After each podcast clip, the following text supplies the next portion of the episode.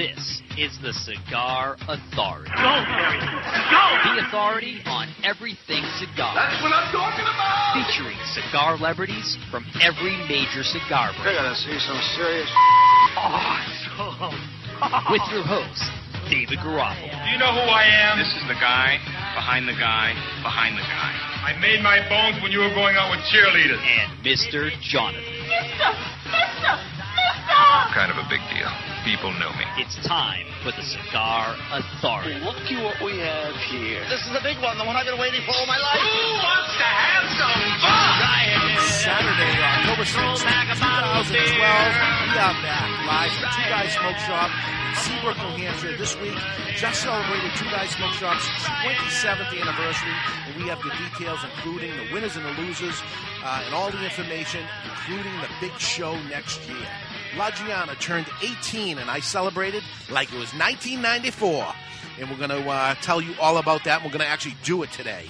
MD, PhD, and a bunch of other letters, including scientist, Dr. Mark S. Marcosi will join us to talk about the myths of mouth cancer and that cigars are actually good for you. We'll get into that and lots more. And cigars for warriors. Why not? They deserve it, and we'll tell you all about it and how you can be part of it. You're listening to The Cigar Authority. That is The Cigar Authority, named appropriately for obvious reasons, on the United Retailers Radio Network, the only, only syndicated radio show in New England, in the world for that matter, that is broadcast on location, and the only radio show that allows smoking. Yes, we actually smoke premium cigars on air during the show.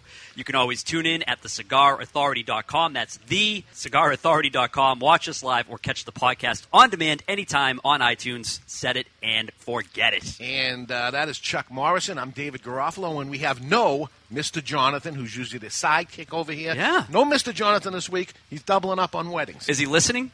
He's listening. Of course he is, yeah. He's listening and he's taking notes and he's going to tell us what we were doing wrong. Yeah. Anyway, what he is doing wrong is actually being somewhere else other than here. So uh, that's what he's doing wrong. Anyway, but he's out there making lots of money. Um, this is the end of wedding season, and Yeah. so he thought he'd double up. So good for you. Make some money. Um, and uh, in the meantime, we are going to party like it's 1994. Yeah, baby. So what happened in 1994 is uh, the first cigar will light up. This is actually vintage cigars. So we're going to smoke cigars from 1994. This is 18 years old, and as we take it out of the cellophane, you'll notice the discoloration of the cellophane, uh, actually cloudiness that's on here from the sugars that that. Uh, built up on the uh, outside of the wrapper, the yellowness of the wrapper, uh, even the cellophane is different than how cellophane is nowadays. It's it's more crackly, or Yeah. know, it's it's I don't know what It feels different, too. Yeah, Yeah. it's a different type of thing.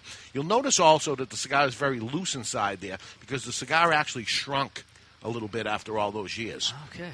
So this is La Gianna Havana, and this is uh, the story that goes beyond. Uh, with this is um, in 1994, uh, me and my wife Laurie uh, found out we're going to have a baby, and we wanted to know right away is it going to be a boy or a girl, and they said it's going to be a girl, and. As a cigar shop owner at that time, uh, what am I about nine years in the in the cigar business? Uh, I said, well, you know, what people normally do is pass out cigars uh, when they have a baby. The problem is, I own at the time three cigar stores. So I'm going to have to pass out an awful lot of cigars that day. so instead of just uh, grabbing any cigar, why don't I make one? We know we're going to call her Gianna.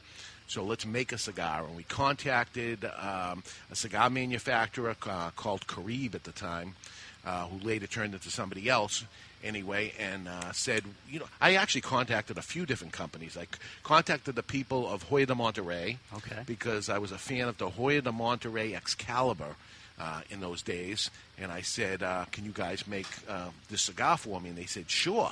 And they started working on it. And then they said, they called me up a few weeks later and they go, You know what? We're not going to be able to do it because uh, something is going on. The, the demand for cigars is going crazy. We can't keep up with it. And it had been going on all year and uh, we don't know exactly what's happening. Uh, over the past few years, it's increased, but now it's really going crazy. This was later to be known as the cigar boom. And uh, I said, okay. Uh, I jumped over to Carib. Uh, can you guys make the cigar for me? Sure. And I ordered a few thousand cigars. uh, with a band on it, and this was the band. Like it. Uh, La Gianna Havana, and a little angel, a little cherub, right? Yeah. And a yellow Yeah. band with uh, red lines on it, and this uh, somewhat resembled at the time the Hoyo de Monterrey double Corona Cuban cigar, of with the with the red lines that are on it. So um, I said, okay, let me uh, get me a few thousand of them. Uh, we got it in plenty of time uh, for Gianna to be born, and it was October 4th, 1994. Gianna's born, and I have to pass out cigars. Everybody was saying to me, Boy, the cigar is great. Thanks. Love the cigar. Love the cigar. Love the cigar. I heard it so often that I said, I think I'm going to keep the cigar going. It's that popular. People love it that much. Turns out people love free cigars. it wasn't so much that this cigar was so great. The idea was that it was a free cigar. Yeah. Um, so I had ordered them, and we had a box made for them, and it went on for years and years. At one point, we had a distributor uh, selling the cigar. It was in, say, six to eight hundred cigar shops across the country. Wow. Uh, the distributor was dealing with it. It was a company called Gary Scott International, and they had the cigar jar. Uh, which was their product. They advertised the cigar jar with the La Gianna cigars inside of it, and they were getting such a demand for the cigars, they said, Can we distribute the cigar? So that's how that happened. Remember this is 1994 cigars are tough to get. By 1995 you know it was impossible to get cigars. I mean if, if you were new to, to a cigar manufacturer you just couldn't get cigars. I was uh, at, at that time 94 i was eight years in and uh, That i was having hard times that's That sound, by the way, is the actual lighting of a cigar, Lighting. which we actually do on the show. So, a quick question for you, Dave. It, you manufactured, you produced a cigar. Was this your first endeavor by uh, producing cigars? No, the first one we did was Dos Hombre that we still have around. And, and incidentally, uh, Dos Hombre is over 20 years old. This is over 18 years old. You can go around the cigar shop and look around and try to find cigars that have been around that long. Good point. And it's a hard thing to find. Good point. Let alone a cigar shop that's 27 years in business. But uh, we held on to our brands. Um, some things would change. Blends would tweak. Tobaccos were. Um, were messed with, and as things ended up changing, but the core part of what this cigar is all about stayed the same. The idea of this cigar was a creamy, mild, smooth cigar. You're getting it. I'm going to tell you the truth. You're probably not going to beat up the cigar because I gave it to you and it's 18 years old. And it's I- free. and it's free, and I, and I only have one more. Um, there's not a lot of taste going on here. The th- uh, All tobacco, anyway, milds and mellows out to begin with. It was a mellow cigar to begin with. And in 1994, nobody, not nobody, because there was few exceptions to it, including the Toro Fuente, that actually didn't rush the hands of time. That was their, their slogan, and they stuck by it. And they did not rush the cigars, but to be honest with you, everybody else did. The demand was so high, everybody was pumping out cigars as fast as they could. They were not curing it fat, uh, long enough. They were not aging the tobacco long enough before they turned it into a cigar.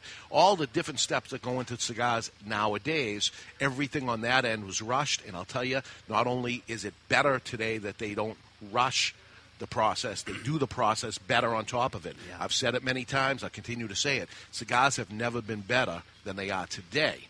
We're smoking an 18 year old cigar. This was as good as I could get it in 1994. And it's it's a you know to me it's it's a little papery tasting. Uh, there's there's no oomph. I mean they were using lower priming stuff today. They call them sand leaves on the plant, the lowest part of the plant um, that's actually touching the ground almost. They call it sand leaves. They snap those off. They let them stay on the ground so that more nutrients can go up to the other uh, tobacco. If they left them on there, some nutrients would go in there, but not enough to have any flavor to it. They were using that stuff in those days. They were using every single thing because the demand was so strong. Money was out there. They were dangling it to people. I was a, a, um, a cigar store at the time. I mean, I was just asking them to rush. I mean, I would ask Fuente. The demand was that high. Yeah, I said, just put the band on it and send it to me. I'll buy it anyway. No. And not realizing at the time they were building a brand name. They did not want to get that out. La Gloria Cubana at the time was another one. They were not rushing the stuff, and their cigar was tops, and so was La Gloria Cubana. But I, I was talking to somebody a little earlier today, and they were talking about old brands were around at that time. And some of the brands um, got sold out. They didn't become what they are. They, you know, for some reason or another, cigars aren't what they were, you know, a great cigar in that day. Let's take a um, a Toro Fuente then, and, you, and you, that was the best that was out there, and you smoke that 1994 Toro Fuente today, it's not so good. Again, they weren't rushing; uh, they were doing it the right way, but things have improved so much agriculturally in that kind of amount of time 18 years Yeah. so you know it seems like I'm, I'm a broken record saying that tobacco has never been better than it has been but it's a fact dramatic things have changed over these past years so therefore How about you know you talk about the product being better? How about the value? I mean, cigars right now. I can't believe the deals that exist out there in terms of pricing. Has that always existed, or was it you know? Well, in those days, um, when the boom hit, cigars started going through the roof, and, and you know, an average cigar was say ten dollars at that point, and, and it's not the case now. You can buy good cigars for less than that. Sure. Before the boom had happened, uh, I'll take La Gloria Cubana for instance, the Wavell that got all the attention when that cigar came out, tasty, made in Miami, which is high labor cost and everything, was a dollar thirty-five. You had a Fuente, uh, a Fuente 858 was a dollar eighty-five. Um, Macanudos at about a dollar. Te-Amos, which were popular at the time, about a dollar. Uh, there's no dollar cigars anymore. Can't be. I mean, the the uh, the tax alone coming into the United States, uh, crazy. Yeah. Uh, so you're paying a dollar just on the tax alone. So Right. it doesn't work to that. But 18 years later or something, has cigar prices doubled or tripled? Yeah, they probably tripled. But you're saying it's because of the taxes more Right. than anything. More than anything. Yeah. So th- those changes were done anyway. So as, as, as I said, uh, this was uh, Thursday. Was uh, La Gianna's 18th birthday. La Gianna Cigars and La Gianna, the, my daughter herself. And I've been talking to her for uh, Jesus, as long as I can remember, showing her my humidors right in the living room, and I'd show her these cigars that we're smoking right now, all these years, and say, when you turn 18, we're going to smoke this cigar. Yeah, yeah, yeah. And time went on and on and on. Now, had she smoked anything prior to that? Nope. So uh, you know, I said to him maybe six months ago, you know, up here's the cigars when you're 18 or something. Yep. And uh, I said, listen, if you don't want to do it, just don't do it. Yeah. Now it's getting to be showtime or something. Don't bother. No, no, I'm looking forward to it. Okay. So uh, Thursday, uh, she's in college. I picked her up at college, and uh, we went out to dinner at Morton's, which is a whole story amongst itself. Which uh, That's a great story. go into with you know just to share with you guys go go into morton's and me my wife and daughter and we all ordered the steak and i said okay for sides we'll have this this and this.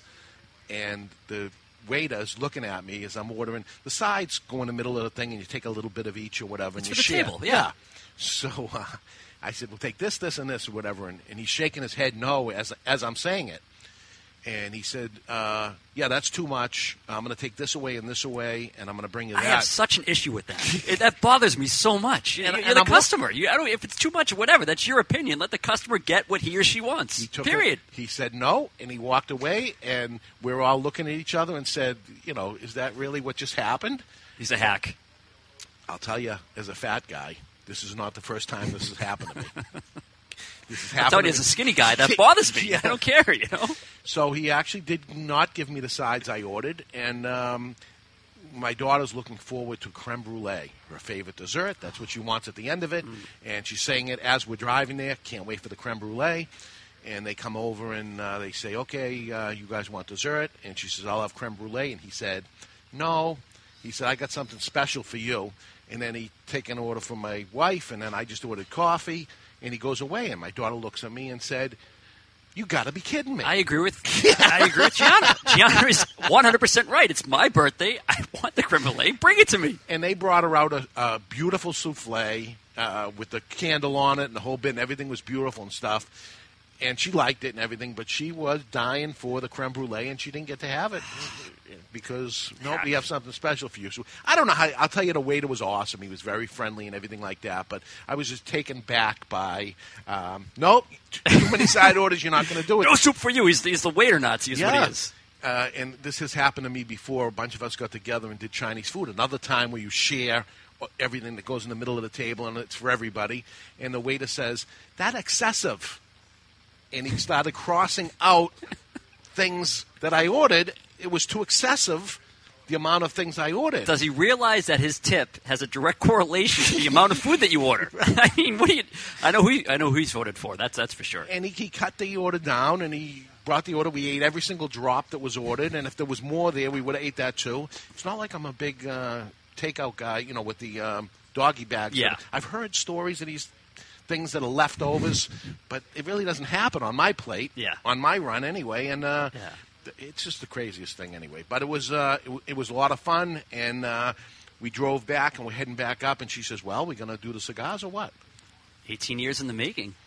I said, "You really want to do this?" And she said, "Yeah. Where, where, where do you want to do it?" I, ha- I had the cigars with me anyway, Yeah. and I said, "Well, I know a guy that owns a cigar shop up the street here, which is us." As we were driving back uh, through Salem, so we went in, and uh, we must have sat up there for a couple hours, and we not only smoked this cigar, Up in your office? Uh, no, right in the um, the club, the Yep. Deuces Club party area.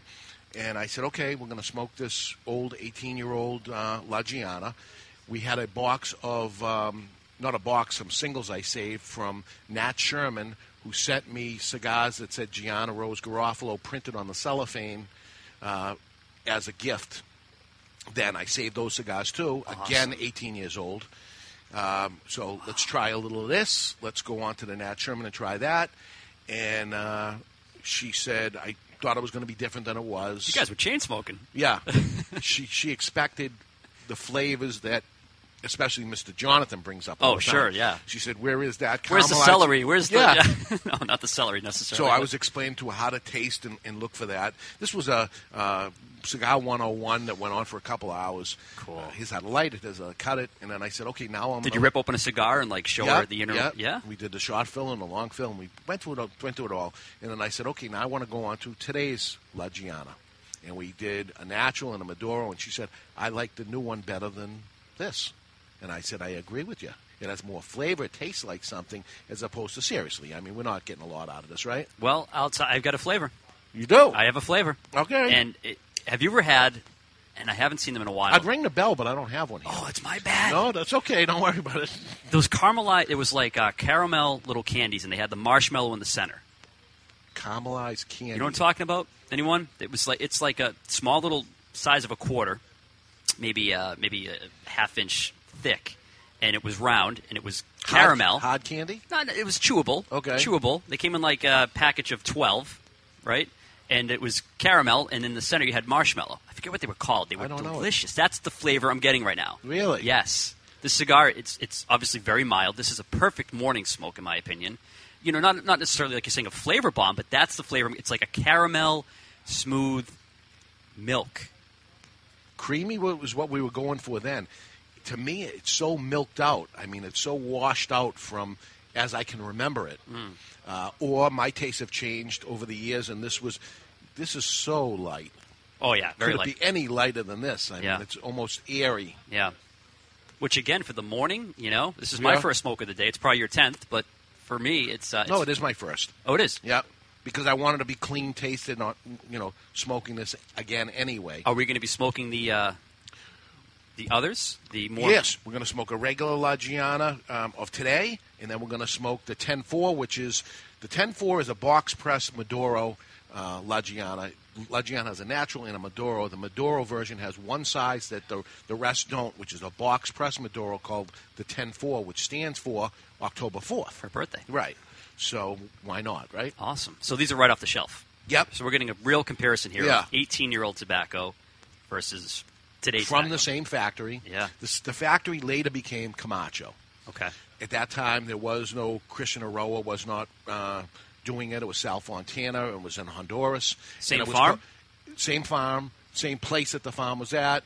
Uh, uh, Christian's dad, Sal Fontana, the late Sal Fontana, used to be Fontana, uh, La Fontana cigars.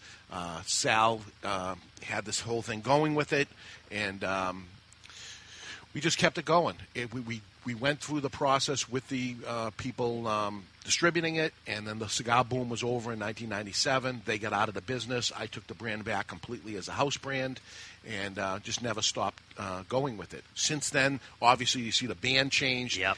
Uh, I remember when we did that. I don't know if she became a teenager or what, what ended up happening, or 10 years old or whatever it was that we changed it. She started growing up. You know, it's a baby at this point, and Yeah. then she became like a little girl, and uh, so I don't know what to do. Now she's a lady. Yeah, I don't know what to do next. Maybe we do something like that. I don't know.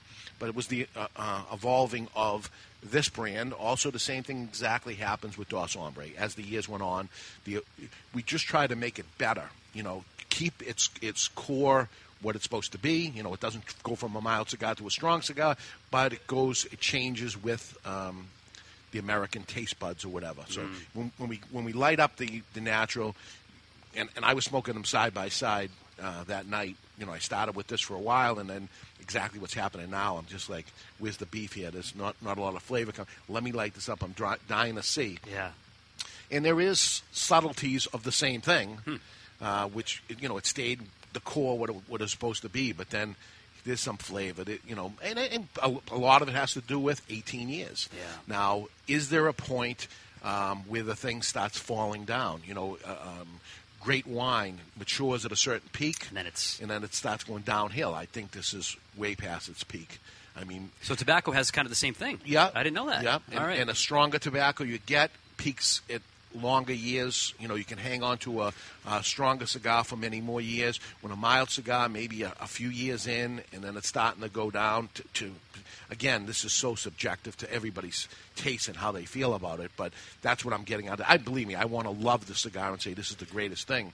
There's not a lot happening here for me. I, I can barely taste anything. I'm smoking, but you know, short of that, uh, and you can see how brittle you know Yeah. the tobacco is. I mean, Yeah. 18 years. I kept it as best as I could. Listen, I'm a pro. I have uh, humidifier has been kept active and you know never forgotten about for 18 years. This is as best as you're going to get Yeah. maintaining a cigar for this amount of time. and cellophane as well. Yeah. yeah, yeah, yeah. Interesting. Well, that's another thing. There's always a debate. Keep the Mm, cellophane on, take it off. Keep it on, keep it off. I took some without cellophane. I took put some with cellophane. Same cigar. Same cigar, and I wanted to see what ended up happening and all this stuff. A little more damage, a, a little more beat up on the non-cellophane cigar, even though I, I wasn't banging them around at all Sure. for 18 years and stuff. Just the air or whatever it It's is, nature. just just being there, it got a little more beat up. Um, you know, maybe between opening and closing the tobacco from um, the moisture that went in there or whatever, it got more beat up. Um, you saw what happened anyway. They shrunk. Yeah. The cigars shrunk uh, over that time. Were they the same size? The the cellophane? Yeah, they Yeah. were the same. Um, I had, um, you know, this is not the first time smoking an old cigar. I mean, I've had cigars from the '60s and things like that. One of the most expensive cigars I ever smoked was the Davidoff Dom Perignon, uh, three hundred dollars cigar. They stopped making them years and years ago. I had the cigar. I waited for a special occasion to uh, smoke it, and uh, was looking forward for so long. I must have held on to it for about two years after I got it, which was many, many years old. And uh, it was the most uh, uneventful cigar. You know, what a letdown. Really? What a letdown. I was expecting so much of it. And again, it was much of what's happening here. It's burning perfect. I Oh, mean, my every- God. Yeah. perfect, perfect burn. But um, there just wasn't the the oils in the tobacco were gone. There wasn't a lot of flavor to it, and I appreciated what it was and everything. But if if I had bought it for ten dollars, I would have felt like I overpaid, and I paid three hundred for it. And it was like, nah, there- there's nothing here. It was way past its prime. I know there's guys out, you know, still to this day. I mean, that's a sought after cigar. If anybody ever had it had it out there, I don't. I'd like to know your opinion because there's not a lot of us uh, who smoked that cigar in recent years. Nothing. Nothing. Interesting. Yeah, yeah. I want to say it was the greatest. I wanted to love it. Believe me. Yeah. Uh, I mean, everything was perfect when I sat down to smoke, and everything uh, was the right day. It was the right after eating the right foods. Yeah. Every possible thing could could be done. There was nothing to it. It was like uh, let down. Yeah. So going back to your point though, because that, that's a common question, especially when people first get humidors, they want to know when to store in the cigar. Should I keep it in the cellophane? Should I take it out? So you kind of did like, and we're gonna have a scientist on today. You kind of did like your own little scientific research Yeah. here. So you had two identical cigars, one stored with the cellophane still intact, still Yep. with the, the cigar still in the cellophane, Yep. and the other one naked, if you will. Yeah. And you're saying the a little more damage. Yeah, I would if, I was doing it again. I would leave them cellophane. You would. Any difference in flavor or taste? No, um, but it was the, the cigar was more beat up. Um, let's assume I had a full box, uncellophane, full box sealed, not separated half and half. Yeah. and and that's the way it came, and it stayed on cellophane. It, it was started on cellophane. It stayed on cellophane. I'm okay with it like that. That's the way it came. Um, actually opening the box up and taking some out and some in. Why, in, Hmm. in, in God's name, I didn't save two boxes, I have no idea. Yeah. I mean, I ordered thousands and thousands of these things. You only saved one. Saved one. Wow. How many do you have left? We smoked Handful? two. I made the mother light one up, and she took one puff uh, and said, "Forget about it." So, and we're smoking two here, so Yeah. that's five. I got twenty left. Okay. You know? Wow. Wow. That's it. And and it's you know, uh, should I hang on to these when she has a baby or do anything? They're gone. It's over. It's uh, Flavor, it's not- yeah. I think I'm. It's like a bottle. Like it's a great Yeah. analogy. It's like a bottle of wine. Yeah. Yeah. But I, I'm telling you, Dave, I, you're, you're kind of beating this thing up. It's I, I like it. I mean, again, it, it's very mild, no question about Yeah. it. Very mild, but it does have that consistency of a cream flavor. And again, I give it the analogy of that caramel. Charlie, uh, Charlie in the chat here says it was caramel creams is what they were called. I don't know that. Yeah, I'll bring some in next week. Wait, they still make it. Oh yeah. Okay. Oh, I will bring some in. You're going to fall in love. and that's what I need. That's another story I'll tell uh, later on today. We'll talk about uh, two guys' 27th anniversary party, and I made a new friend, and uh, he's in the uh, food business, uh, actually the dessert food Oh, business. yeah, yeah, and, yeah. And it's like the last thing I need is a guy like this guy, and he goes, "Well, you got a friend," and I go. It's nice, but this is not what I, my diet needs. Is a friend like you, but I have a new friend, and it's a very interesting story because it started out as a cigar authority, uh, how this whole thing came about. It's a great, interesting story of somebody everybody out there has heard of. I don't care if uh, you like cigars or you don't like cigars because it has nothing to do with cigars. So there's my tease anyway. Like but, it. Uh, let's go to break. Okay. When we come back, uh, is popcorn bad for you? Bad for your lungs? We'll explain that. Two Guys 27th anniversary is behind you. We'll give you the details on that. And the doctor is in the house, Dr. Mark S. Marcosi. You're not going to believe this information. Live from Two Guys Smoke Shop in Seabrook, New Hampshire. You're listening to the Cigar Authority on the United Cigar Retailers Radio Network. This is Jonathan Carney with Van Connor. If you're listening to the Cigar Authority Radio on the United Cigar Retailers Radio Network. I'd like to file a missing persons report. I've lost my one true love. All right, what does she look like? She is like no other. Her skin, dark, simply gorgeous. Not slender, but firm to the touch. Well, we'll do everything we can for you, sir. The night we met over a fine scotch, it was love at first sight. Details. I need details, sir. Well, she's about five and a half inches tall. You mean five feet tall? No, inches. Oh, she's a mid, a dwarf, uh, a little person. No, she's a cigar. Ah, right, sir. Is she a Fleur de Lorraine cigar? The cigar that men around the world are falling in love with? Yes. Oh, I've seen this before. Louis! Yeah? Uh, get him a Fleur de Lorraine cigar and a list of United Cigar retailers to carry it. Fleur de Lorraine cigars, simply gorgeous. Available only at appointed United Cigar retailers across the country. Fleur de Lorraine. Stop missing out.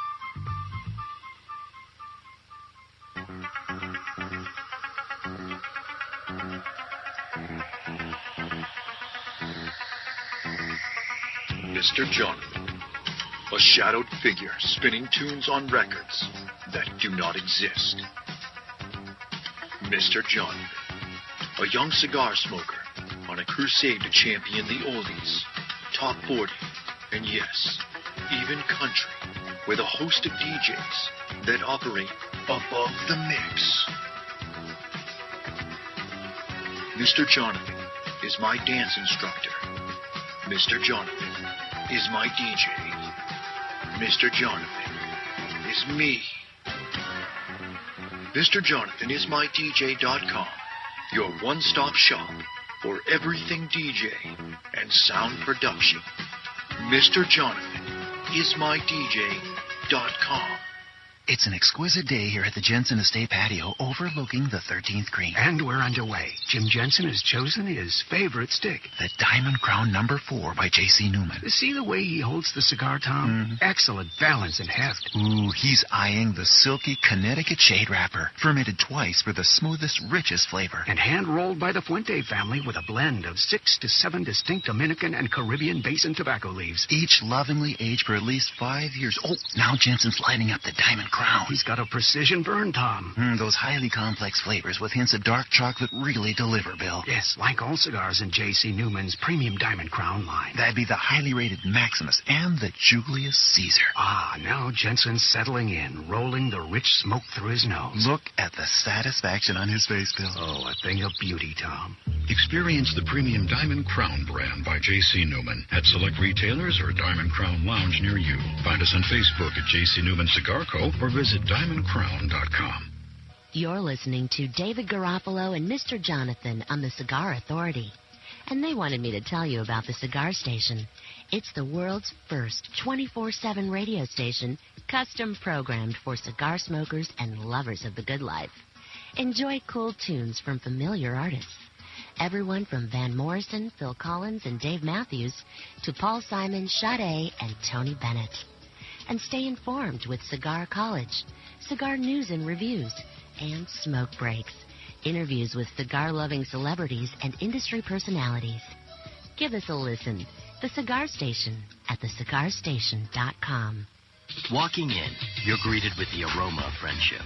You move to the humidor and reach into the Hallmark molded steel box, retrieving the only cigar worthy of such elegant protection. Your cut is meticulous, the light, easy, and full.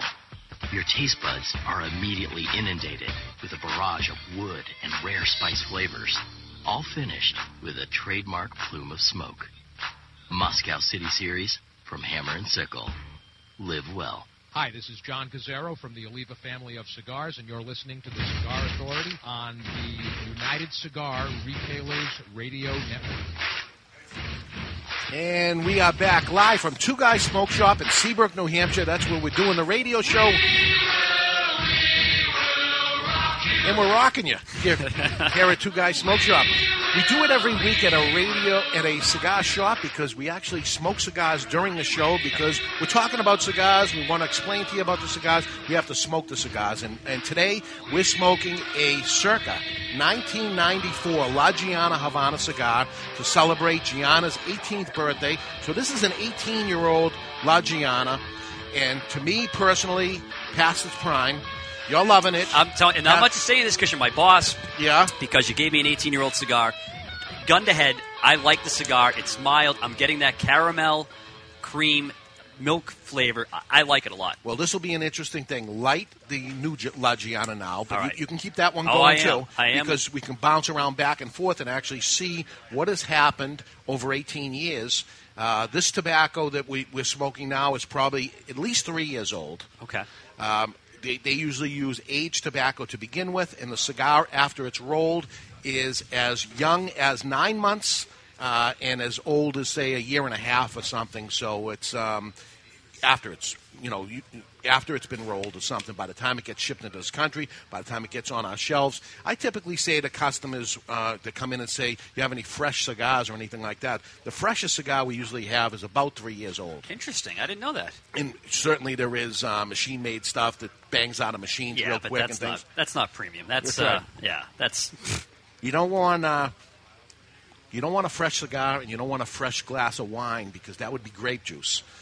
And the same thing happens with fresh tobacco that's brand new. It'd be green and grassy and it doesn't go through its process and, and all that stuff. But anyway, let's get down to business. Uh, with us today is uh, he's a doctor. He has uh, a PhD, an MD. Uh, he's got lots of letters after his name. It's just unbelievable. but most importantly, he is a scientist. And with us is Dr. S. Micozzi. Thank you, Mark, for coming and seeing us again. Good to be here. Happy birthday to your daughter. Oh, thank Uh, you. This is also our anniversary.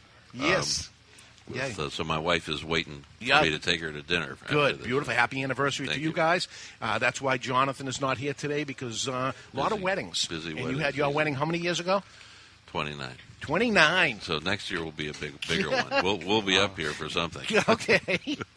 so uh, we uh, just just so you know, uh, we've been doing this radio show almost three years now. We have a lot of listeners, uh, different radio stations, but we also do a podcast on it, and uh, it's out there in the. Um, Hemisphere or whatever, on Yeah. blogosphere, whatever it is, uh, for people to get and listen to at all times. the show that you were on with us in the past, uh, that show uh, where you told us about um, the health consequences with premium cigars, uh, was the most listened to show we ever had. So I thank you for that. People care what you have to say. Well, that's that's good to know. People should have the facts, which they don't really get from the government. And uh, you know, all the information uh, that we talked about then and that we're going to talk about today is available to your listeners at www.insiders101.com. Everything's there for free. Go on and take a look. A lot of information uh, for you folks to listen to and to uh, and to see for yourself. Uh, so uh, just bring us up to speed of how you started out as as a doctor and a scientist uh, dealing with tobacco. Well, tobacco, like any other major health issue, was one of the things I studied as a scientist at the National Institutes of Health, and we had access to you know the largest data, largest studies that had ever been done at that point, and um, we amazingly found when you were able to break smoking down by half a pack a day. Usually they just lump Cigarette smoking. cigarette smoking. We could break it down by half a pack a day. We separated the cigar and the pipe smoking instead of just lumping it all together. Right.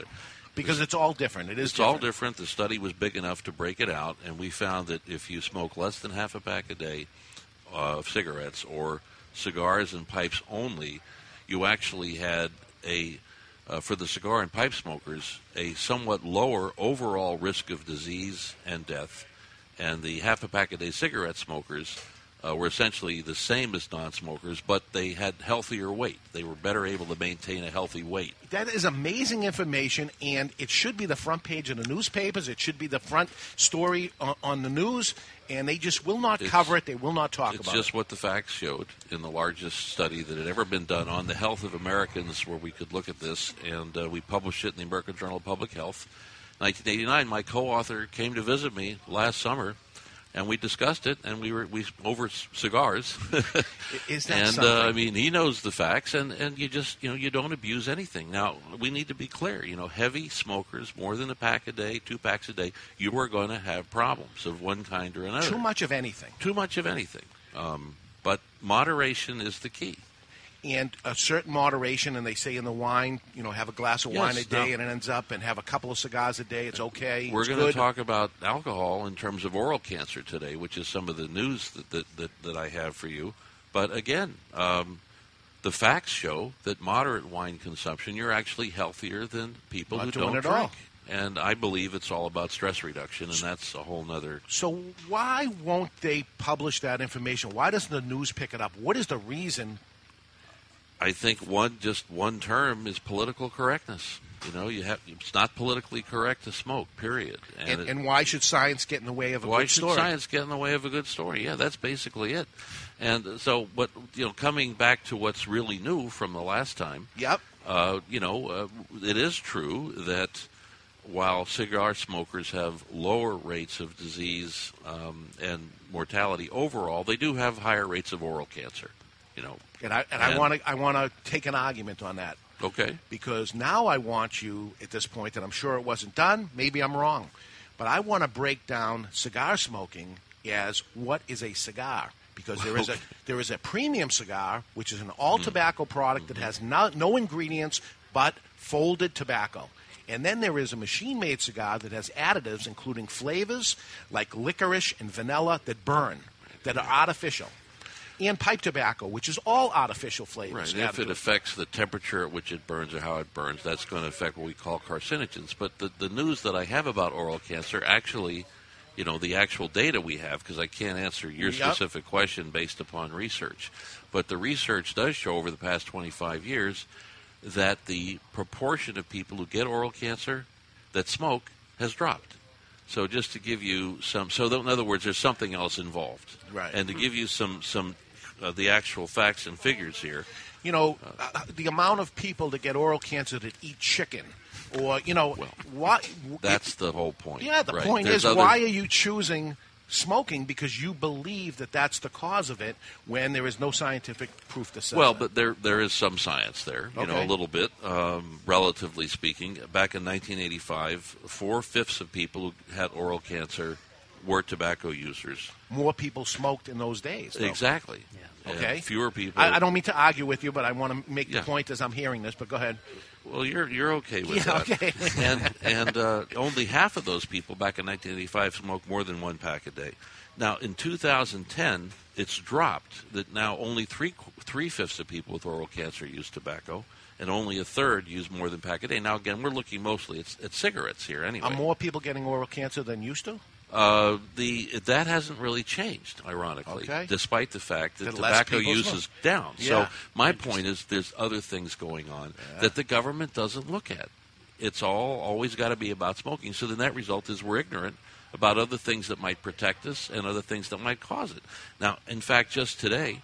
I heard that HPV, you know, the human papilloma virus, which Yeah. is sexually transmissible, that's now seen to be responsible for throat cancer. Now, again, you know, how you get sexual transmission in terms of throat cancer, that's a certain kind of behavior, which apparently that's okay these days, but, you know, you're not allowed to have a cigarette in public. So there are definitely Or after those behaviors. other things. I've got a So, question. I, do you have any theories on what it might be that that's protecting uh, tobacco users or drinkers? Like, for example, And like again, most most tobacco users and drinkers don't get cancer, Right. And the, and so when you look at those people, there are differences in the in certain enzymes in the lung that uh, you know metabolize uh, toxins. Mm-hmm. Um, many, many, many examples. If you look at emphysema, for example, this is where the science is well worked out. There's something called alpha one antitrypsin. Mm-hmm. It's normally present in the cells. I did research on it, you know, way back uh, uh, when I was a student. And if you have a certain type of uh, uh, abnormality of that enzyme, you're susceptible to uh, emphysema. But if you don't have that type, your, your risk of emphysema is much, much lower. So the message would be that if you have a certain type of this enzyme, you should avoid cigarette smoke like the plague in terms of your risk of emphysema. But for most people, they don't have that same risk. Interesting. But we don't hear about that side of it. Certain people shouldn't drink milk because of Yes. Lac- lactose lactose. intolerance, That's right. it. Where I don't have that, I can have- drink milk and it's not hurting me. It's a great analogy. In small doses, like And- anything and, else. I mean, and the medical reality is that you need to pe- treat people individually. And in fact, some of the big news on cancer that I, that I just published last week on, on Insiders101.com, uh, which you can get for free, is the latest announcement that came out of the biggest cancer hospital in the country. Is lo and behold, their whole approach over the next five, ten years is going to be the fact that every cancer of every type in every person is different based upon the genetics of the cancer. So if you try to treat everybody Yeah. the same way, or even every type of cancer the same way, you're not going to get results. Everybody's an individual, Mm-hmm. everybody's different, but the whole medical world, you know, for 50 plus years has been pushing people into one size fits all, whether it's a treatment, whether it's your risk of something. And everybody is different, both in terms of their susceptibilities and the diseases they get. And my newest book that just came out, we may have mentioned it last time, called Your Emotional Type, actually shows how even what we call psychometrics, you know, people know about this Myers Briggs test, which is used in management. It's what people call psychometrics. It's just a simple statistical profile. But you, if you have a certain em- emotional type, uh, according to the work that we did, you're going to be more susceptible to certain diseases, and, and certain treatments are going Based to work Based upon be- your emotions. uh, well, what we call an emotional type, the way you process emotions, in Okay. effect. But the book is called Your Emotional Type, and Isn't that's, that interesting? That's Yes. also yeah. So, look how strong the mind is. very very Oh, my strong. God. Yeah, and I think that some of the benefit, for example, if you look at why would you know a, a, a light smoker or a light drinker have benefits? I think it's it's in it's stress reduction. Right. As you know, it's relaxing. Yeah. And uh, you know that the the big killer today is stress, no matter, right across the board. Yeah. No matter what disease you're looking at, whether it's blood pressure, heart disease, even diabetes, uh, even some aspects of cancer, uh, all kinds of problems are stress related. Not to mention just psychological problems. So you're Sarah. mentioning alcohol. Is there? Yeah. Um, you know, you're mentioning that there is something to do with alcohol based with mouth cancer. Right. Well, the thing that we always saw was that there's a, a synergistic effect, an interaction between heavy tobacco and heavy alcohol use that really raises the risk. And you know, in our history, for example, Grover Cleveland, President Cleveland, who was elected to two non-consecutive terms in the 1880s and 90s, he had to disappear because he, he was you know known as a New York politician throughout his career as you know a pretty heavy drinker and cigar smoker, and he did develop a mouth cancer and had a secret operation. You know, at a time that there was another economic crisis, he didn't want people to know. 1893 that he was sick and that his vice president, who actually was Adlai Stevenson the first, Oh. uh, who was against him on the gold policy and all these economic issues, he thought the country would have a meltdown if they thought he was sick. So the whole thing was a big secret. Okay. But the point is, back in 1893, they did a secret operation on a boat in the middle of Long Island Sound in the middle of the night, and they cured him. They Yeah. cured Wow. him. But but the point is, we've always had this picture of the cigar, you know, smoker, cognac drinker Right. Yeah, being yeah. at risk, and and we do have that, and but that's changed too. In 1985, four fifths of people with oral cancer also used alcohol, uh, the same proportion that used tobacco, but only a four, fourth of them were heavy drinkers. And then in 2010, we're down to only two thirds of people with oral cancer are alcohol users, and less than one tenth of them are heavy drinkers. So the, the pattern is shifting in terms of the so called risk factors, and we need to look at other things besides tobacco and alcohol. So, what is your conclusion of this as it is right now? I mean, it can you can keep going and keep going and keep going, but the conclusion is what? Moderation, and and and the fact is, everybody's different. I mean, you should find out. It's, Are- it's are not you- the cause of it. You know, uh, you smoke a cigarette or a cigar, there is no cause of anything at that point because people that don't use it ever get it, and people that use it get it. But too much, obviously, it's gonna it'll end up harming you to it to that degree. It's a question of the rel- relative risks, and you know, with with tobacco and alcohol, there's a dose effect. In other words, when you get past the the point of moderation, the more you you drink or the more you smoke, the worse it is for your health in, in many ways. But the fact is, is that the light smoker, the cigar smoker, the the moderate drinker, the research is showing these guys are just as healthy or even healthier than than people that that are ab, uh, you know um, abstention as the I've been saying it. Listen, 27 years in retail. I'm selling cigars. Knock on wood, my customers are healthier than ever. Um, they come in, they get. It seems like they get less colds. They, you know, they they're not in a bubble. They don't keep themselves in a bubble. Their immune system is stronger, and and they they seem fine. I seem fine. Listen, my daughter just turned 18. The last thing I ever want to do to her is harm her. On her 18th birthday, we sat down and I taught her how to smoke cigars. I wouldn't do that if I honestly believe that. And I have 27 years of research watching my customers come into an average of three stores that I owned over those years. And uh, and they would say, you know, the so-called experts would say, well, your personal experience d- doesn't count because our science. But the point is, is the science actually shows that moderation is not harmful and even beneficial when it comes to cigars, alcohol. Some of these, you know, terrible scourges that people are trying to wipe out from the face of the earth. It's it's a political agenda that's not based on the science. and then you'll hear uh, a crazy story I heard this week. I don't know if you heard anything about popcorn lung. Did you hear about that? Well, I've heard lung? that term in the past. I'm not sure what the latest Well, a, a jury awarded a Colorado man $7.2 million after he was diagnosed with microwave popcorn lung Oh, from right, eating right. two bags of microwave popcorn every day for 10 years. That is not moderation. He must have been inhaling it. I- But he actually got Yeah. lung cancer from it. From eating microwave popcorn is what they say, and they say it's strong enough that they gave the guy $7.2 million. well, I can't comment because I'm not familiar with the, the facts in that in that case. But I uh, like this guy. He's all about the facts, the science. Which Let is the great. science do the talking for you. That's it. Well, and, and the problem is, is that the, the a lot of these political types in Washington have just drifted away from the science. And again, what what is it? You know, it's political correctness. They're also I've seen people when they start making their career. You know, you have these lifelong bureaucrats Yeah. and these government agencies. Amen. When they start making a career on something, they're not going to give it up because there's nothing else they know how to do in If the real they find world. a So- cure for it, or they end up saying, you know what, it turns out it wasn't there, their job is closed. It's over. Well, that's part of it. And the problem is, is you know, you know how to run a business. I know how to do a lot of things, but people who work for the government don't know how to do anything except push papers around.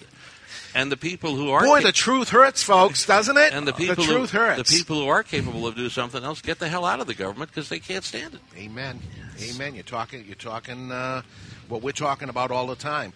So, uh, what else do you got planned? Uh, um, Well, we're Insider always working on things. 101.com. One, yeah, Insider101.com. We've got something new every day, and uh, we're talking about actually what you mentioned the the effects of smoke on the what the biome of the mouth, the the effects on on preventing germs uh, in some ways from taking over. So that's yet another aspect of things. And, and do people look at you as the anti-establishment guy that you're, you're, Well, you're anti-establishment. Some of my researchers have gotten, conf- some of my readers have gotten confused. I do not advocate abusing tobacco. I- Right. I'm, I'm against tobacco. Abuse of tobacco is related to higher risks of cancer and other diseases. I'm talking about moderation and the facts, The sticking facts, with the science. the science and the facts.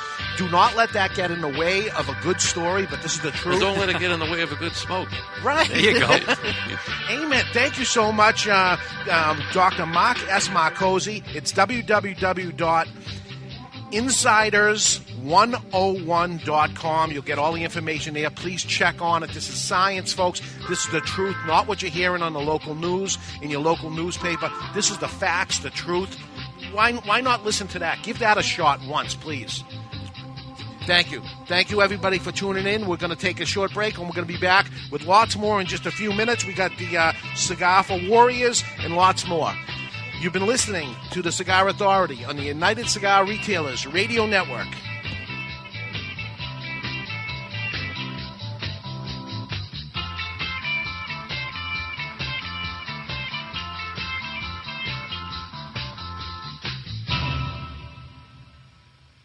This is John Hart from Drew Estate, and you're listening to The Cigar Authority on the United Cigar Retailers Radio Network.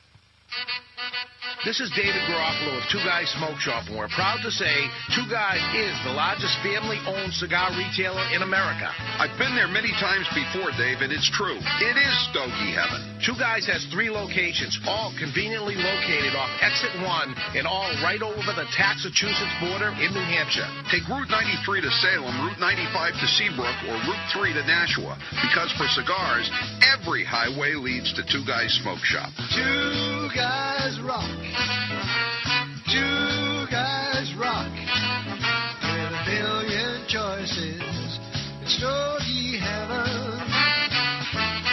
cigar tax or sales tax in New Hampshire, and coincidentally, we have built three glorious cigar shops right over the border. Coincidentally, huh?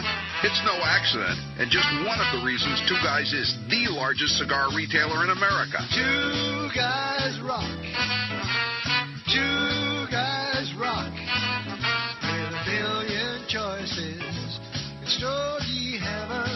Another reason could be our cigar selection. Again, the biggest and best, I'm proud to say. Make the pilgrimage to Two Guys Smoke Shop in tax-free Salem, Nashua, or Seabrook, New Hampshire, or find them on the web at twoguysmokeshop.com. It's Stogie Heaven. You like Robusto, I'll take a Toro. You like Oscuro, I'll take Maduro. You like Perfecto, I'll take Torpedo. Sit back, relax, it's two guys' time. Two guys rock. Two guys rock. With a million choices, it's Stogie Okay, people, we've just been awarded the Brickhouse ad account. Now, this cigar was named Best Bargain Cigar of 2009 by Cigar Aficionado, got a 91 rating, plus it's the hottest cigar on the market. So, we need an award-winning slogan. She's a brick. How? What about it's not your grandfather's cigar? Ah, it's been done. Next. How about good to the last draw? Ah, something original, people. You deserve a brick today? Now, who are you? Do you even work here? Excuse me, sir. Am I to understand that every Brickhouse cigar is built with all the flavor and quality of the premium cigars of yesteryear? Yesteryear? Really? That's right, Bixby. But yeah, it costs around five bucks each. Indeed. Well, sir, people don't really need a slogan. They don't? No, sir. Then what do they need? Five bucks and a comfortable chair. Five bucks and a comfortable chair. Genius! Meet the perfect cigar to share with friends. Brickhouse by J.C. Newman. Handmade in Nicaragua with a fine Havana Subido wrapper. Brickhouse starts out earthy and crisp and burns well rounded and smooth. Nothing stands the test of a good time like a Brickhouse. For more, visit brickhousecigars.com. All right, listen up. If you've been feeling stuck in life, unmotivated, procrastinating, and just flat out frustrated with the same old results and routines, consider this your wake up call. The fact of the matter is, you control your destiny, not your boss, your company, the government, or anyone else outside of yourself. With responsibility comes power. My name is Chuck Morrison, owner and founder of MakingMountainsMove.com. Since 2009, I've been helping ordinary people from around the globe achieve extraordinary results. Authors, app developers, business owners, speakers, trainers, coaches, all just ordinary people until they plugged into the Triple M movement. Now it's your turn. This is about unleashing your legacy. If you've ever had that calling, that burning desire to raise your game and start living life at a higher level, the wait is finally over. End the frustration. Crush the procrastination. Say goodbye to fear, doubt, and worry forever. Check out the fastest growing movement inside the personal development industry. Check out Making Mountains Move.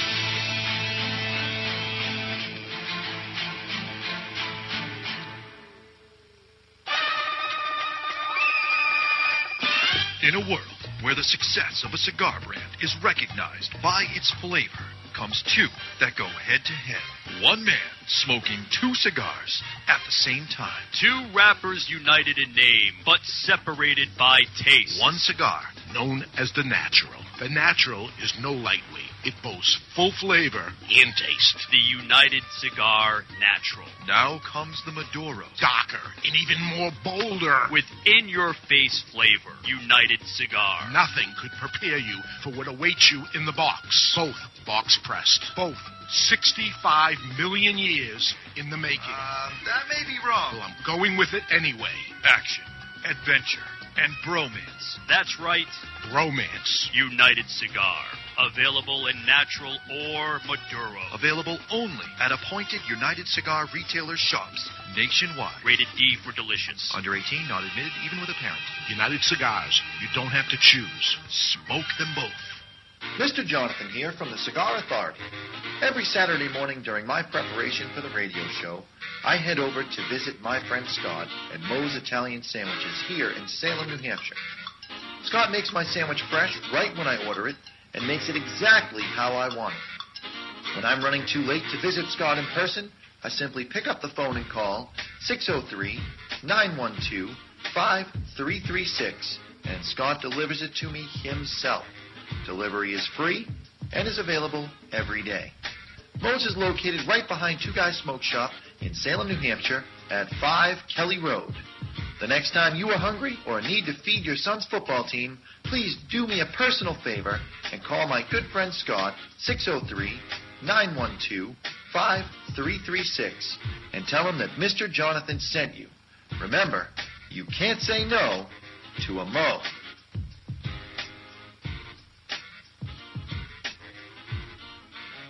Tom King at 2, Matt Peralt at 4, and Friday Night Lights high school coverage. You're listening to New Hampshire's home for local sports talk. WGAN Manchester, WGHM Nashua. This is Kelly Thompson from Altadis, and you're listening to the Cigar Authority on the United Cigar Retailers Radio Network. This is the Cigar Authority. Go, Harry. Go! The authority on everything cigar. That's what I'm talking about! Featuring cigar celebrities from every major cigar brand. You're gonna see some serious Awesome. With your host, David Garofalo. Do you know who I am? This is the guy behind the guy behind the guy. I made my bones when you were going out with cheerleaders. And Mr. Jonathan. Mister! Mister! Mister! Kind of a big deal. People know me. It's time for the Cigar Authority. Look at what we have here. This is the big one, the one I've been waiting for all my life. Who wants to have some fun? And we are back live. The Cigar Authority from Two Guys Smoke Shop in Seabrook, New Hampshire. You want to come by and say hi? Take Route 90. This is Route 95. 95, baby. To exit one. You come to the end of the exit. Take a quick right and a left at the light, and you'll see Two Guys Smoke Shop. Uh, and we got one hour left on the show. Uh, two Guys' 27th the anniversary was uh, early earlier this week. It was Off off, the the chain, chain. and that is behind us now. We'll give you the scoop of exactly what happened and what is going to happen next year. We have all the details with you to share, um, and uh, we have our guest yet on the line. No, We do not have right. Matthew yet. All right, we're waiting on Matthew from Cigars for Warriors, and uh, we'll have them on in a second. But first, Let's tell us. Let's tell our listeners where they're listening to us. They're live here on the Cigar Authority on the United Cigars Retailers Radio Network, the only syndicated radio show in New England, the U.S., and the world that's always, every single time you hear us, broadcast on location, and the only live radio show that actually not only allows smoking, but we smoke. We, we actually smoke. We encourage it. We, we we want you to live longer, so we encourage it. That's right. Scientifically Yeah, proven. Yes. You can always tune in at thecigarauthority.com. That's don't forget the word the thecigarauthority.com. Watch us live at ustream.com uh, or catch the podcast on demand anytime. Simply find us on YouTube where you can set it and forget it. Forget it. iTunes, right? You got it. Where we are number one. Number one. We need the bell. Chuck, where's the bell? Dropping the ball. We've been saying uh, we're number two for the longest time because we are number two. We're the number two listened cigar radio show in the world. In the world. And uh, we look at all kinds of different things to determine that, but there's so much aspects that happen. We're on six or seven radio stations right now, and we're building. We should we may be adding one at the end of the show. We'll see about that. Um, we also are have uh, video streaming. We also have podcasts and all kinds of stuff that I don't even understand that's going on. So there's so many different ways to listen to us, along with the, the folks from um, the CigarStation.com TheCigarStation.com. that, that syndicates our show twice a week. But iTunes is a is a form we switched over to about a year ago. We started with iTunes, and uh, we have become the number one listened to cigar show on iTunes. So we're number one on something. So yay! Pat ourselves on the back Yeah. right there. And uh, we're still under three years right now. Yeah. So Still uh, growing, baby. Taking over the world is what we're doing. We are smoking the uh, vintage 1994. Uh, this is an original cigar from the first box that's ever made in 1994, La Gianna. So this is what an 18-year-old cigar tastes like. And with that, we are double-fisted here. Scientifical. Because we're trying to be scientific for you. We're smoking two at a time. He mentioned that a couple of cigars a day is good for you. I don't know if he meant if he meant two at a time, but whatever. excessive. It's excessive. Yeah. I've heard it before, and I'll keep continue to hear it. But uh, today, today's La Gianna, I personally think, is a better cigar than it was before, uh, and will hopefully continue to get better and better. What do you got? You, you're liking? I'm loving the 18-year-old original La Gianna. It, again, Dave, if I had if I had to give it a flavor profile, it's that caramel cream, it's that milk. It's now listen. I was talking to one of our listeners here, Paul Beasley, who's in the house. In the house, and uh, it, make no mistake, it's very light. This is a very very mild cigar.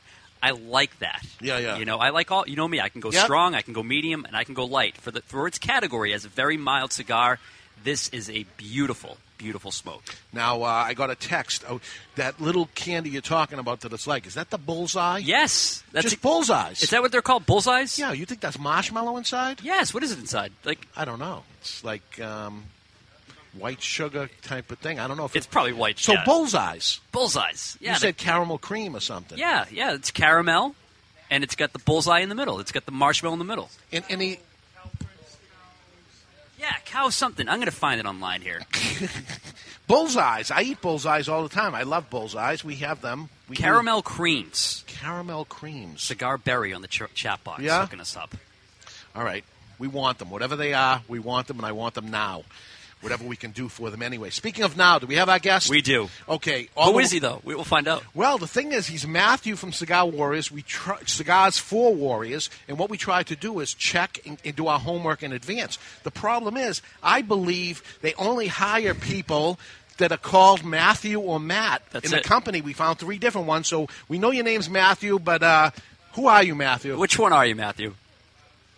I am Matthew Cool. Matthew Cool. How you doing? That's awesome, and that that's the awesome name. We were hoping it was going to be Matthew Cool. Yep. That's pretty cool. Is that your real name, or is that something just to be cool? Yes, sir. Yes, sir. I was actually born with it. I'm not some pretentious guy who just claims to be cool. I was actually born like that. Do you have a brother named I Joe? One- No, I don't. I sure don't. If you have, I have, thought about naming my son Joe. Yeah, but I absolutely. passed on that. so anyway, I like everything about you, Matthew, um, uh, and what you're doing for uh, our military guys that are out there. I think it is so cool. Uh, t- pun intended. Yeah. It is. It is so great uh, to do that. So, can you tell us uh, a little about exactly what you do and how uh, folks that listen to us can be part of it and give? Sure, I, I would love to. And thanks for having me on, guys. I really appreciate it. We would love to get the message out to as many people as we can. What we do at Cigars for Warriors is we collect and distribute cigars to troops serving in combat zones or and just in the past we've got a Facebook group, we've got website. Just in the past few months off of our Facebook group alone, we have collected from Facebook over 6,000 cigars and sent them over to over 60 units. Nice. And, and we have we have like the industry leaders on board as, as corporate sponsors, from Drew Estate to Alec Bradley, right on down to the little boutiques like Paul Stulac and Viaje, have all been very generous and donated a lot of their product and swag to us. And what we do is we just try to you know show our appreciation to those troops and give them an hour or two of decompression time for all that they do for us. Right. And our website is. Uh, our website is cigarsforwarriors.net, and from there you can find us all over. We're, we're on Twitter, we're on Facebook, we're on Google Plus, we're all over trying to get the message out. Okay, I saw you at the Drew Estate booth at the IPCPR trade show, and um, uh, that's where I had met you guys there and, and saw it. And I said, "This is so awesome that you guys are, are here, and hopefully uh, all the cigar stores can participate and set up a little uh, box inside their store or whatever they can possibly do to get it out there, and then." We simply get it to you, and then you do the right thing and make sure that this does not go to, um, you know, just people receiving it or being sold or anything like this. You make sure that 100% of the product goes to our warriors that are out there, our military, our U.S. military, and we give them a little a, a little pat in the back. That that is awesome. Uh, how does um, uh, how would a uh, besides going on your website, is there um, do you, do you deal with the manufacturers to uh, have them do anything um, for us to get the cigars to them, or just everything is on the website? Well, everything's on the website basically. You know, you could send us cigars, you could send us cutters, whatever, any kind of cigar related items we'll accept. We we accept uh, monetary donations to help us with the shipping cost.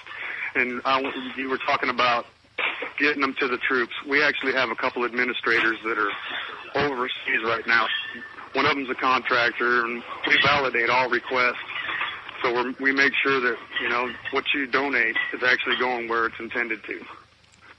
Okay. I'm coming to you live today too from the Cigar Circus here in Wichita, Kansas. Oh, I big hear- event going on here with Jonathan Drew and Eddie Ortega and the Alec Bradley guys.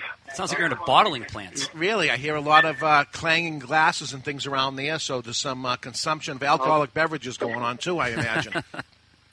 Yes, sir. I'm actually sitting in the bar area. They're setting the bar up right now. So uh, you, you're saying yes, sir, and you sound very military. And uh, uh, to me, you, do you have a military background yourself? I myself, the only military background I have is I, I enlisted to become a pilot, and they told me I couldn't become a pilot, so I did the next best thing and became an aircraft mechanic. And I've worked on military aircraft my whole adult life. Oh, But no, I have never served.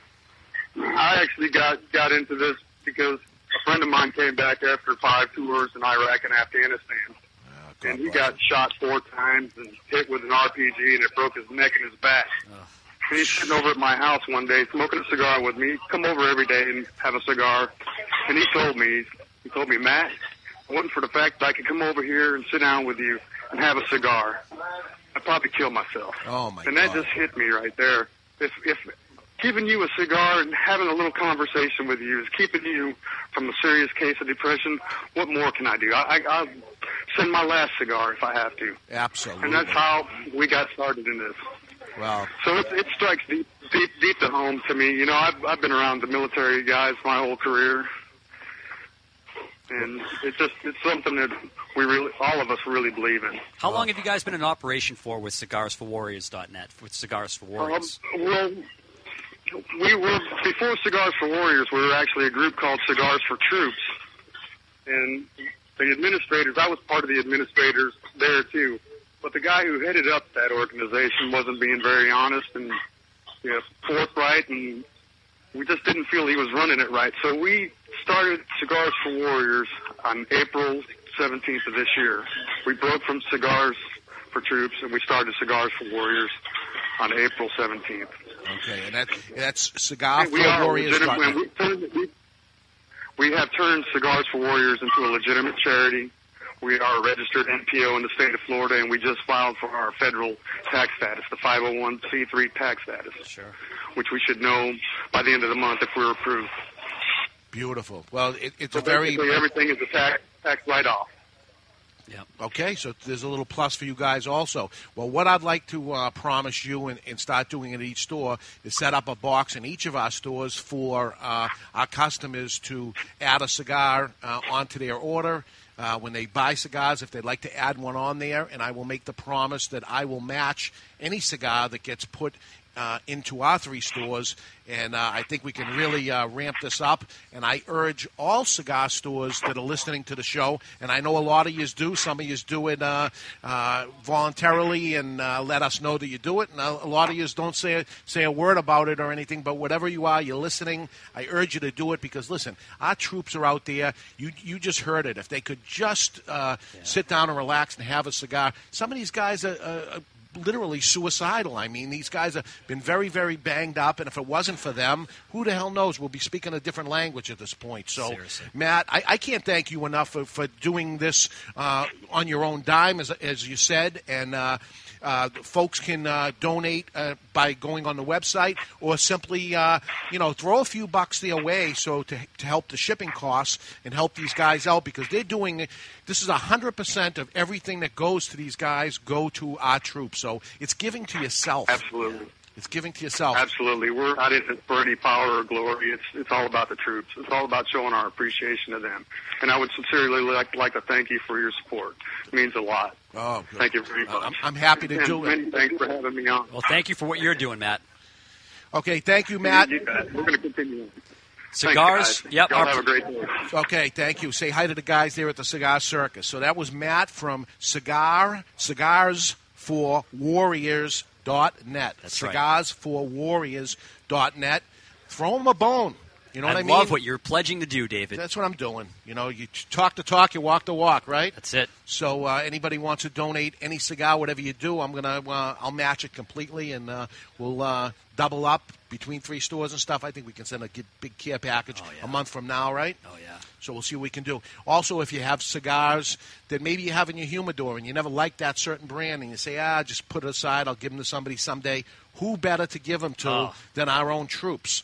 So empty out your humidors of cigars you're not going to use. You're not going to end up smoking. Don't give me dried out cigars Yeah. that nobody will smoke and they're no good. If they're trash, they're trash. If these are smokable, if you dare smoke the thing yourself or something, there's somebody out there that's really going to appreciate it sitting in a foxhole somewhere, uh, protecting your butt. Yep. So uh, put them together, drop them by our store or any other store that'll uh, do the same thing, and we'll ship it down to those guys, and we'll get them out to our troops and uh, show them that we care in this country. Good you know people what I mean? do exist, man. That's right, and I think good people are in the cigar industry. So Yeah. let's see if we got it, and let, let's uh, let's show off a little bit, right? That's it. Beautiful. Got some breaking news for you, big guy. Sure. Look at this. Listeners can't see it right now. This is a radio show. That is it. That's the bullseye. That's the caramel cream. I'm bringing one in next week. All right, I know it well, but Yeah. we, I always called it bullseyes. Yeah, that's So- right. Yeah, it's okay down there. Oh yeah. Okay, um, but it's they're called caramel creams, huh? I guess so. Yeah, I always call it bullseye, and somebody was mentioned uh, tail. Um, Oh yeah, yeah, yeah, yeah, yeah, yeah. What was that Uh, tail? Camel toe or no? Uh, camel tail. bull, Uh, bull's tail, bull's tail. I don't know, whatever it was. Oh, It's, it's always a food issue. Cow's tail. Cow's tail, yeah. That's it. Which I think is the whole thing before they cut it up, before they chop it into the bullseye. So I don't know. Yeah. I don't know. I like them. All right. That's what. That's the You know what? I know that what they are. I like them, and you can bring them in anyway. There we go. Yeah. there we go. So uh, what a week.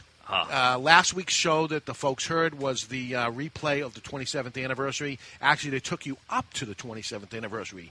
Um, the show opens up, and the people start pouring in, and you guys say goodbye, and that's it.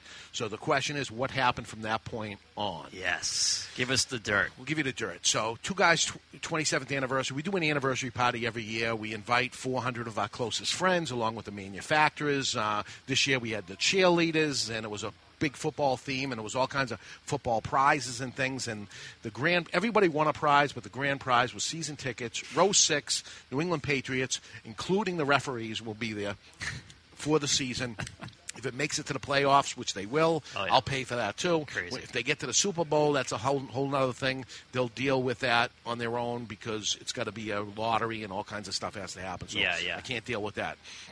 Um, but anyway, we had a winner. Uh, it's not as simple as just a elimination night that goes on. Uh, lots of money is thrown their way and different things to see if I can recoup the prizes back and tempt them with money Bribe and, and prizes. Bribe them.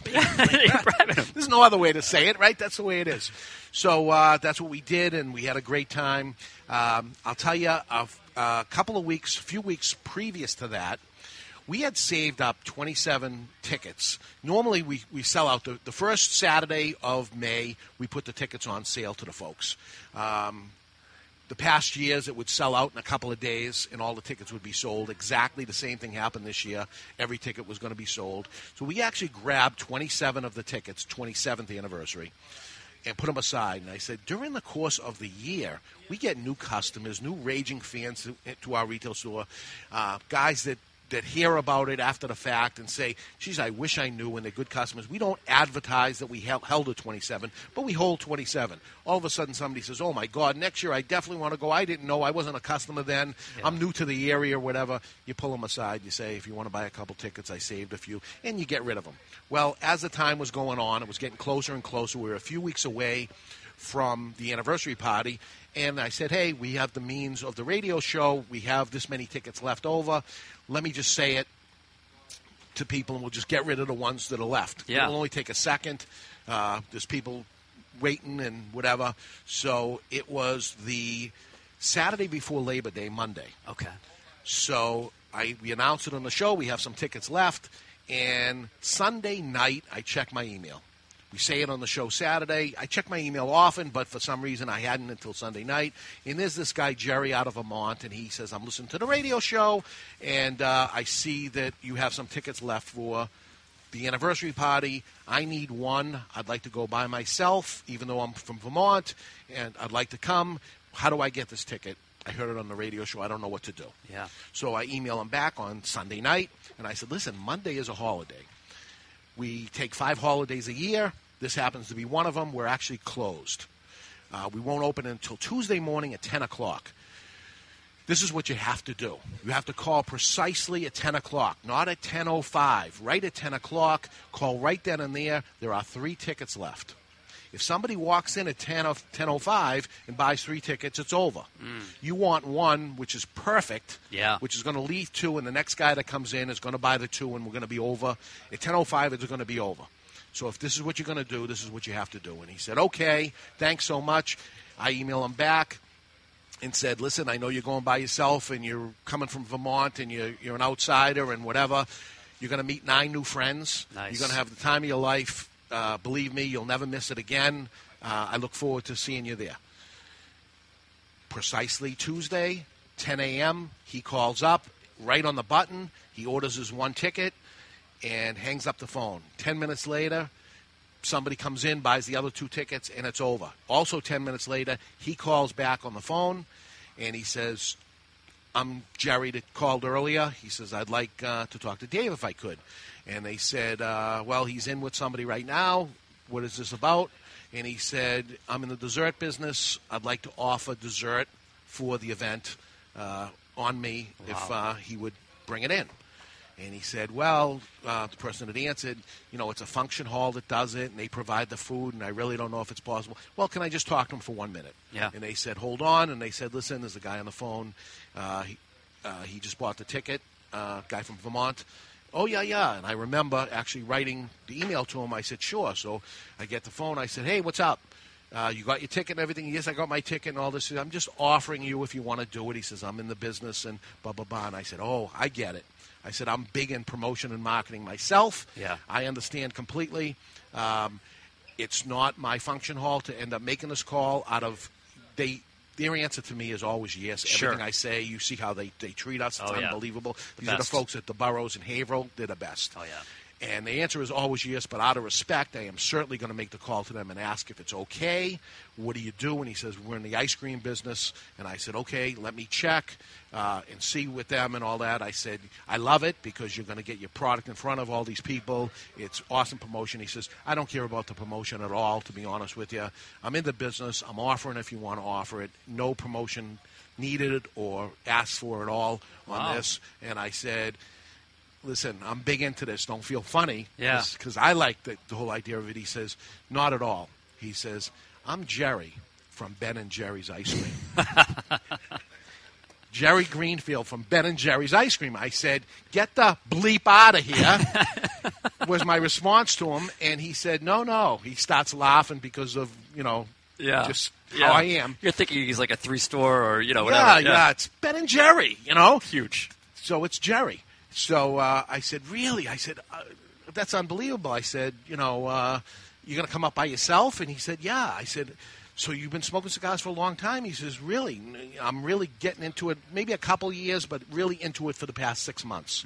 He said, I heard about this. This sounds like something I will really want to be at. I said, this is the Super Bowl. You're going to see the manufacturers there and all this stuff. Oh, I'd like to meet this guy and this guy and this guy. And, you know, he knew the players and all that stuff. And uh, He was probably listening to the Cigar Authority. He does. He well, that's where he gets his intel. Right.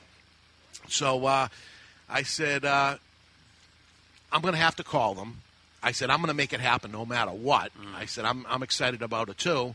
Uh, these manufacturers will be excited to meet you too. There's Yeah. a big history of Ben and Jerry's and, and where they came from and all that. So I said, yeah, let me, let, let me get it and uh, I'll email you back or what. He said, let me give you my cell phone number. So, by the way, I got Jerry's cell phone number. Ben and Jerry. Nice. And I'm a fat guy. You have him on the this, speed this dial. is it. This is. This is better than a Playboy Playmate to me. this is it. This is hardcore. Ben and Jerry. Jerry, I got a cell phone number. So uh, I, ma- I make the call to the boroughs. I said, this is what it is. You know, we're going to need uh, at least a couple scoops per each person. So we're going to need about 500 scoops of ice cream. Let them know. I said, I don't think it's going to be a problem. Yeah. So, are we all set? Yeah, yeah. You know, uh, we're going to need to talk to somebody from there to end up doing it. So I, I call Jerry back. He answers the phone. Uh, I'm like, okay, we're all set for it. He goes, I'm dying to meet you. I'm dying to meet the, the people there. Um, how do I get a hold of uh, the people at the function hall? Uh, here's their number. He says, I'll call them right away and make this thing all smooth and everything go good. Okay, beautiful. The function hall's psyched. I'm psyched. Oh, yeah. He's psyched. So he comes in that night, and um, as the uh, you guys were doing the show, Yep. um, they bring him in VIP into the. Actually, a mistake was made. They brought him in with the, you know, on the other side first, not realizing who he was, and then they had to guess who Jerry is from Ben and Jerry. You met him. Oh yeah, we interviewed him. That's who you expected Jerry to be, right? The plaid shirt, Absolutely. yeah, The beard, yeah, the long got- hair. Yeah, he's got a. He's got a hippie. Yeah. Yeah. So uh, they go search him out. They bring him in, and I sit, and he comes up to me and uh, says, "You're Dave?" And I said, "Yeah." So I reach my hand out to shake his hand, and he pushes my hand away, and he says, "Give me a hug." No and way. He gave me a bear hug and basically lifted me off the ground. Wow. Like you guys have Regular been friends guy. for years. It's unbelievable. I got a friend, uh, Jerry. That's awesome, Ben man. Jerry. From Ben and Jerry's, the Jerry. He's Jerry. It's gold, Jerry. It's, yes. So uh, yeah, we talked for a little bit, and I said, "Who? So who do you want to meet?"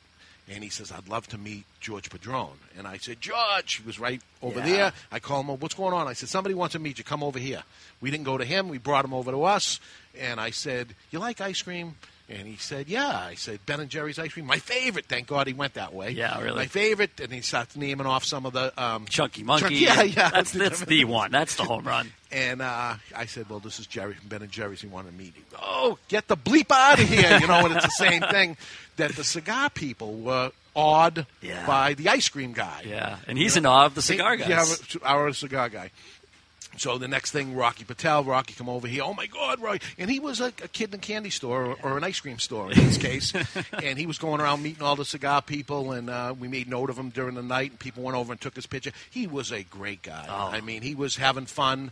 Uh, he has a famous saying of uh, "If it's not fun, don't, Don't do do it." it or whatever. And uh, you know, this is like a quotable type thing, and I wish I had it in front of me, the exact quote that he ended up uh, having. And the reason why he was there is because that's what he likes to do, and that's what's fun. So even by himself, all the way from Vermont, four and a half hour drive. Yeah. Comes to the event and four and a half hours back. Stays the whole night. Stays the whole night. Had the f- time of his life, he said, and uh, it was awesome to have him there. You never know who's who's who. You know Yeah. what And- it is. He happened to tell me. I would have never knew if he was there and didn't say it. No. It wouldn't have been said. And there's other people in there. Some people don't want to be made note of. They're Yep. trying to have a good time, and they don't want somebody coming up to them. Other people, he he just said it. He didn't he didn't seem to mind. Right. Um, and that's how it is. And if our listeners want to listen to that interview, Mr. Jonathan and I, as you know, Dave was doing his thing. He was running the 27th anniversary party, so he was all over the place, 10 different places at once. Mr. Jonathan and I took over the hosting duties of the Cigar Authority. We had a chance to interview Jerry, the Jerry from Ben and Jerry's. So if you want to listen to that, you can go back to last week's show and, uh, and check it out, along with many other awesome interviews with cigar celebrities. Yeah, George you got- Padron and You got Tell. everybody. Oh, yeah, everybody. You got everybody. But you got to you got to interview. That was the, that was the best. yes. because you're used to uh, interviewing cigar people. Yeah.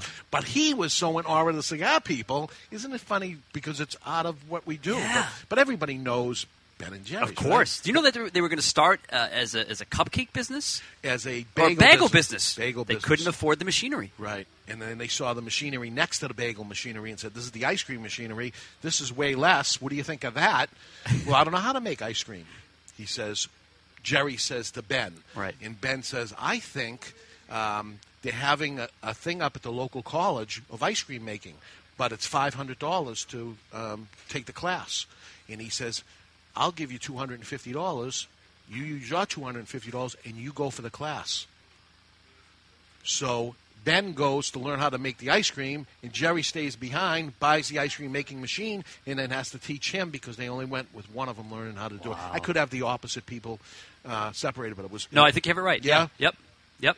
And uh, so we couldn't do bagels. So it, it didn't matter if they did do bagels. It would have been Ben and Jerry's bagels, and would have been the biggest bagel thing. Sure. whatever. Because look at the stuff that they did. You know, incorporating um, famous people and they Cherry Garcia, Yeah, yeah, yeah. all the things that they did. Fish So- food and all that, yeah. they they got it going on, and they did what they loved. They incorporated the stuff that they loved, the music and the Grateful Dead, and they did Seinfeld in it, Yeah. uh, Americone, and, Yeah. and all the different things that they have. And they had fun doing it, and they made a friggin' fortune. And had fun the whole entire right, time. and still having fun. Oh.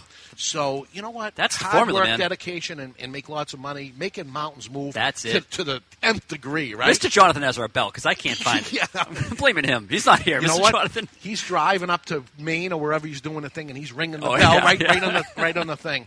So anyway, let's take a break. Uh, when I come back, I'm going to tell you about the 28th anniversary. What I got planned for that? You got details. We, we got details, and uh, we'll- Details, sir. I need details. We'll smoke the uh, La Gianna 10-4 and different events and promotions coming up in the very near future when we come back. Stick around, everybody.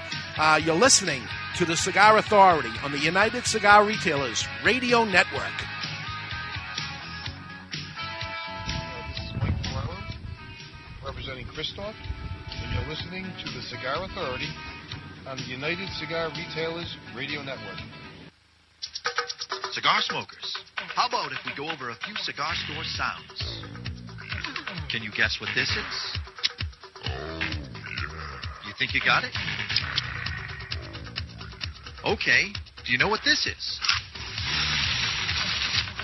Now for the cigar. What do you think of this cigar? I'm lighting up a La Gianna Havana cigar. The La Gianna Havana natural cigars are, oh yeah, so smooth. And oh yeah, the Maduro version is a bit beefed up. But oh yeah, they're delicious too. When asked what my favorite cigar is, I always say it's La Gianna Havana. Oh yeah. In 1962, the U.S. signed the embargo, pronouncing all Cuban products illegal and un-American. For almost 50 years, the U.S. was without a comparable substitute. In 2011, the cigar agency releases Ortsac Bulletproof 1962, a Dominican handmade cigar designed to go head-to-head against Castro and his infamous cigars. Today, the cigar agency commissioned Hendrik Kelner's A-Team to bring you Ortsac Bulletproof. In the cigar world, the forbidden fruit is Castro's Cuban cigars. The fact is, the moment you light your first Cuban cigar is the moment you've been had. If you're looking for a cigar that delivers construction, and price, maybe this time you should try an Ortsac Bulletproof. With the introduction of Ortsac, everything Castro was now backwards. Ortsac is Castro spelled backwards. Ortsac is what you expect a good Cuban cigar to taste like, only better. It is the cigar of the year. The new Ortsac Bulletproof 1962, reigniting passion in the world of premium cigars and redefining who we are as cigar smokers and Americans. Castro hates Ortsac, but you will love them.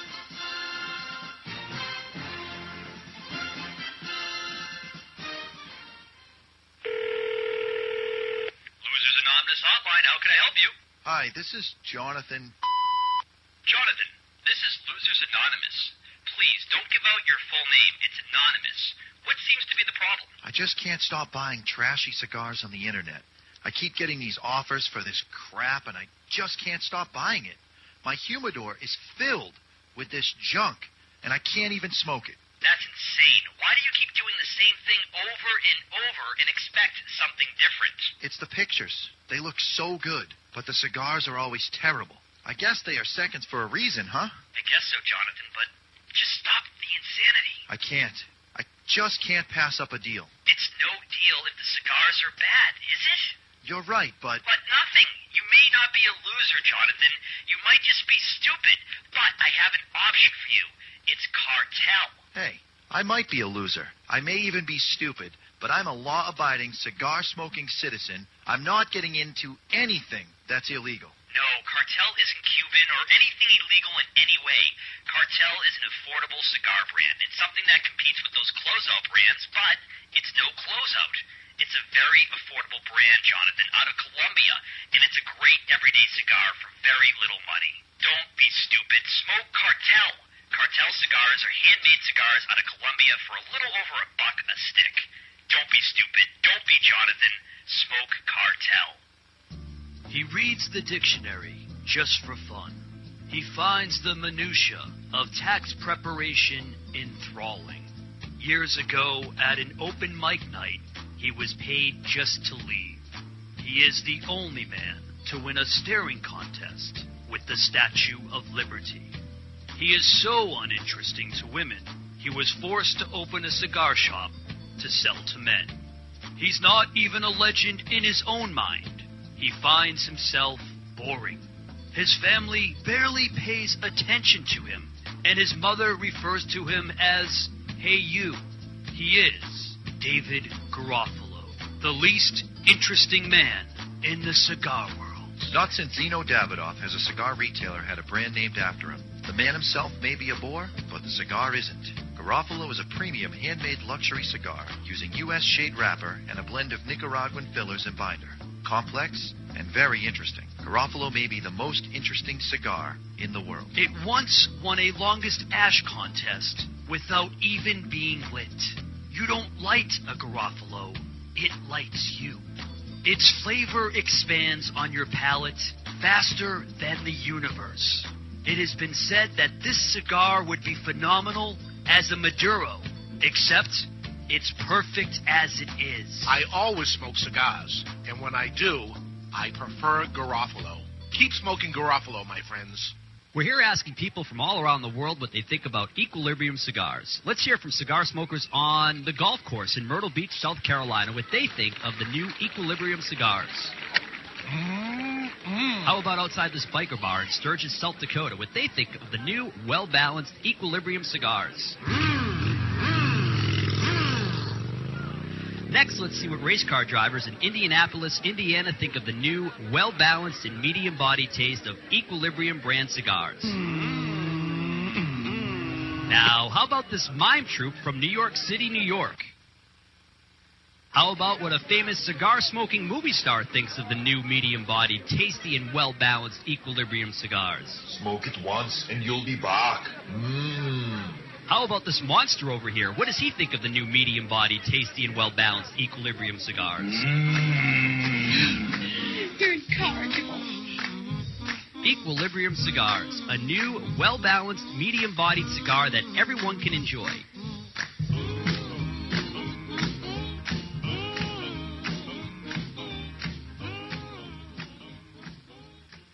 This is Mark Legase from General Cigar, and you're listening to the Cigar Authority on the United Cigar Retailers Radio Network. And we're back live from Two Guys Smoke Shop in Seabrook, New Hampshire. Smoking La Gianna cigars, celebrating 18 years of La Gianna. And uh, we're smoking a circa 1994 La Gianna through the whole two hour show. Yeah. Burn slow. Oh, yeah. It's, per- it's perfect burn, man. It's starting to build some flavor. I'll tell you the ones I smoked with Gianna. I didn't smoke it this far down. I gave up on it after a while because we had smoked. I didn't smoke one cigar with. This is the first time she was smoking cigars. We must have smoked six cigars, a little bit of each one for, for her to know the differences Yeah. of it. It was it was actually uh, pretty cool, and uh, smoking the natural at the same time. You can see that the the, the newer version has more of that flavor. Right. It's definitely there, though. You're right. It's Yeah. absolutely there, but much more uh, flavorful in the newer release. So, uh, what we want to smoke now box pressed is a box pressed Maduro. There's a, a version. Uh, Maduro means ripe. It's the darker wrapper on the outside of, of a cigar. When you see dark cigars and you see light cigars, the dark one t- uh, is called Maduro. Uh, the meaning of Maduro means ripe, and they have all the same exact sizes in the natural as they do in the Maduro. Actually, two different people make each cigar and one specific size on the Maduro is only made for the Maduro, and it's not available in natural, and that's called the 10-4. And that's the cigar we have here. 10-4 stands for October 4th, which is her birthday. So we came out with this. The reason why we couldn't do this in a natural version is that the wrapper is too thin and too delicate in a natural to be able to be box pressed in this way without breaking it apart. So the, the thickness on the outside wrapper of this is able to maintain this, this form. This is a 60 ring gauge cigar, Yeah. box pressed, so it's not all that thick in your mouth, but it's a big, big cigar. I'll tell you, the construction is perfect on this. I mean, this is uh, this is this is what you're looking for in a box press. It's, it's perfect. I mean, it's perfect construction. Um, and you'll notice it's, it's going to taste a lot different to it. Uh, when we came out with the Maduro version, which was probably maybe five or six years ago, um, you know, it was time to uh, add something to La Gianna and almost um, um, bring it bring it more to age type of thing. Yeah. And um, people had asked for many, many years, uh, how about a Maduro version of it? We tested it a couple of different times with small batches that came in, never liked it. Uh, until finally we got this one, and I said, okay, we have a winner here. When did this come come out? Maybe five, six years ago uh, on the Maduro. I think I believe she was 12 years old at the time. And uh, we went to break, and there's a lot of people saying, "Hey, put a retro La Gianna Oh, out yeah. for." Uh, I was one of them. Yeah. You got to use the original label too. I love that. I love the new label. Don't get me wrong, but the original it just has that retro look. Yeah, you well, know. that was uh, '94, and Yeah. and that was um, my original partner at Two Guys Smoke Shop, Paul Antonelli, uh, who left after about a year and a half into Two Guys Smoke Shop. He was in the video store business, and Two Guys basically wasn't doing anything. It was a uh, listen, 1986 wasn't the cigar boom by any means, And it was the uh, uh, the, the the rental boom. Right, I mean, right. And uh, he owned the property that we're at. He wanted to sell the property, uh, so he did. And um, he- he was, um, you know, very. Still to this day, he's in the, of all things, he's in the real estate business out in Florida. But uh, he was very, very good at marketing and promotion. Uh, early on, uh, messing with graphic design in the old days, when when I say cut and paste, it was literally get a scissors, cut it, put some glue on it, was cut and paste. And he actually helped more than helped me out with the original La Gianna band. He was actually, you know, made it happen. You know. Uh, and made that thing end up working. Uh, that was literally cut and paste, Ian helped me on the uh, on the second version of it too. Uh, it's not his business by any means, but we remained uh, best friends all these years. And um, when something new's coming up, he helps out. And, uh, unfortunately, we don't talk all that much. I, I like him and stuff on Facebook more than I uh, Yeah. than, than talk, and I have to get with it because we've been friends for a little quick story on this. Uh, my mother is uh, working uh, in Boston at the time. I'm my God, how old was I? 12 years old, 11, 12 years old. And uh, she has to take the, the bus to the train station and the train station into Boston. Wow. Living in Everett at the time. And that's the way it was in those days. And um, she's at the train station and she hears the kids selling newspapers uh, talking about wrestling. And I was into wrestling as a kid, and she's standing there and got kids selling the newspapers. And she said, uh, "Hey, kid, you like wrestling?" You met my mother. Yeah. You know, that's her style. Oh, yeah. Oh, yeah. And he says, Yeah. She says, My kid likes wrestling too. Uh, here's our phone number. Call him and get together with him. You guys will be good friends. Swear to God, this is what happened. She set you up. And uh, she, she come home that day and said, "Listen, this kid Paul's going to call you up." He says he was talking about wrestling. He's always working. He's there selling the papers out in the cold and stuff. He's a good kid. You should be friends with him. And I go, "Ma, Yeah. what are you doing?" Right, right. An hour or two later, the phone rings and she gets it and she's talking to him on the phone. She says, "Here, this is Paul. Talk to him. He's your new friend." I'm like, "Ma, what are you doing?" Right. And I talked to him, and this is Paul Antonelli, my friend to this day. Wow. You know, so Oh, cool. Yeah, yeah. He's, he's the. Uh, it's warm there, Charlie. Right, Yeah. right. Cool. Well, Dave, I got to tell you, our chat box is filled. We have your buddy Dovin from uh, from Israel listening. Yeah. Uh, new retailer, the Cigar and Lounge uh, from Massachusetts, Watertown, Mass, plugging in. Um, and all the regulars, but they're, they're they're loving it. They love the uh, the story of um, of Jerry. They love Jerry. It was awesome. We, maybe, we can we get him as a guest again? You think? If he comes up, I, I know on. Uh, I asked. Maybe him, he'll invite us up there. Go live from there. Go live from If there. They'll let us smoke. If they won't let us smoke, we're out. That's true. We got to smoke. And Vermont's a tough one. I love Jerry's ice cream. His politics, on the other hand, I looked into a little of that. We're a little thing, but we still can be friends. That's right.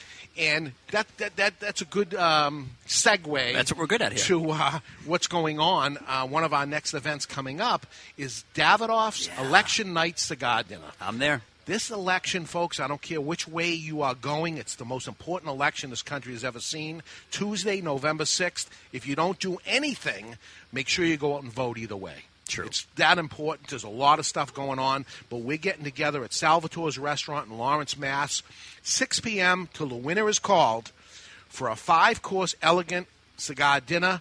Uh, three super premium Davidoff cigars, big screen TVs to view the election, election results, and we got some big elections in Massachusetts, big elections here in New Hampshire, let alone the presidential election. There's a lot going on. Mix and mingle with Republicans and Democrats alike.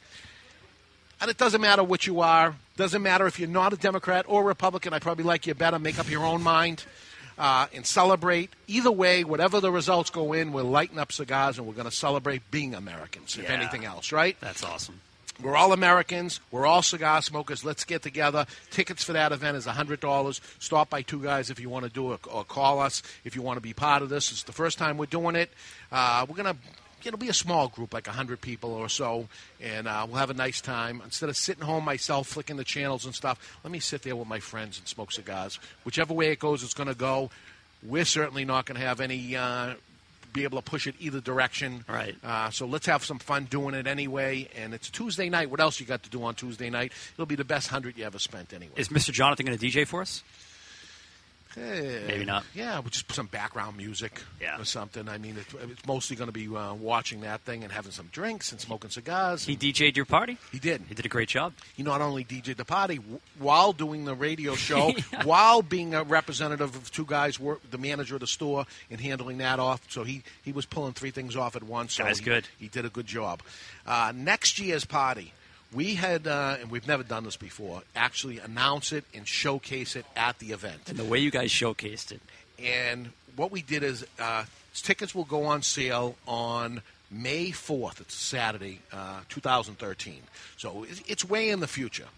But we gave the opportunity to the people that were there to buy in if they wanted because we were going to showcase and give them a, a small window if they want. We might have sold 50, 60 tickets there and then shut it off. That was it. You're there. We're going to give you the little opportunity to buy in if you want because when this event comes out on that day, and I'm going to uh, make my plea right now, Saturday, May 4th, tickets go on sale at 10 a.m. By 6 p.m., we will be sold out.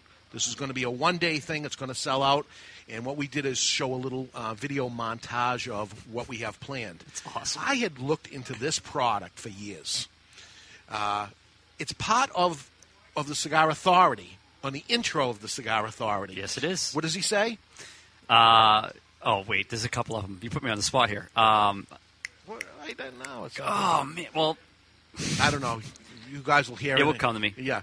Anyway, there's, there's some clips of. this is the big one I've been waiting for all my life. Yeah, one? this is the big one. I've been waiting for all my life. I've been waiting for this one all my life too. Back to the Future uh, came out in 1985. One of the greatest movies ever made, period. And in 1985, we opened Two Guys Smoke Shop. So what I look into is what happened in 1985. Listen, I got very busy. I went from a nightclub DJ with nothing to do all day long into owning a store and keeping the DJ thing going with no time after that. So one of the last movies, and I went, and, I would go and see every single movie because I had nothing to do all day long. Yeah. Um, one of the last movies that I had the opportunity w- with lots of time was Back to the Future. And I look at different things. What happened in 1985? Well, Back to the Future is the one that stands out uh, the strongest. And what is the icon of Back to the Future? The DeLorean. The DeLorean. So how do I get a hold of a DeLorean? And I don't want a DeLorean. This thing's got to be primo. It's got to have short mileage on. I don't know how to fix anything. Nothing. So I'm not. I'm certainly not going to. And how do you fix a DeLorean anyway? It's, uh, it's made of stainless steel. Where do you bring it? This thing's got to be primo. Yeah. Well, wouldn't you know it that somebody that comes to our anniversary parties, people ask me these questions all the time. Where did you get the Rolls Royce? Where did you get the uh, 1936 Cadillac. This and this and this, and it always comes from our customers that we start talking and oh, I know how to get a hold of one of those, or I know a guy, or I have one of these. Somebody pulls up with the DeLorean. I'm at this store. I don't even know what happened. I show back up at the store. They said this guy that owns the lumber yard up at thing. He's got a DeLorean. He came here to see you. I'm like, really? And he said, you interested? I said, yeah.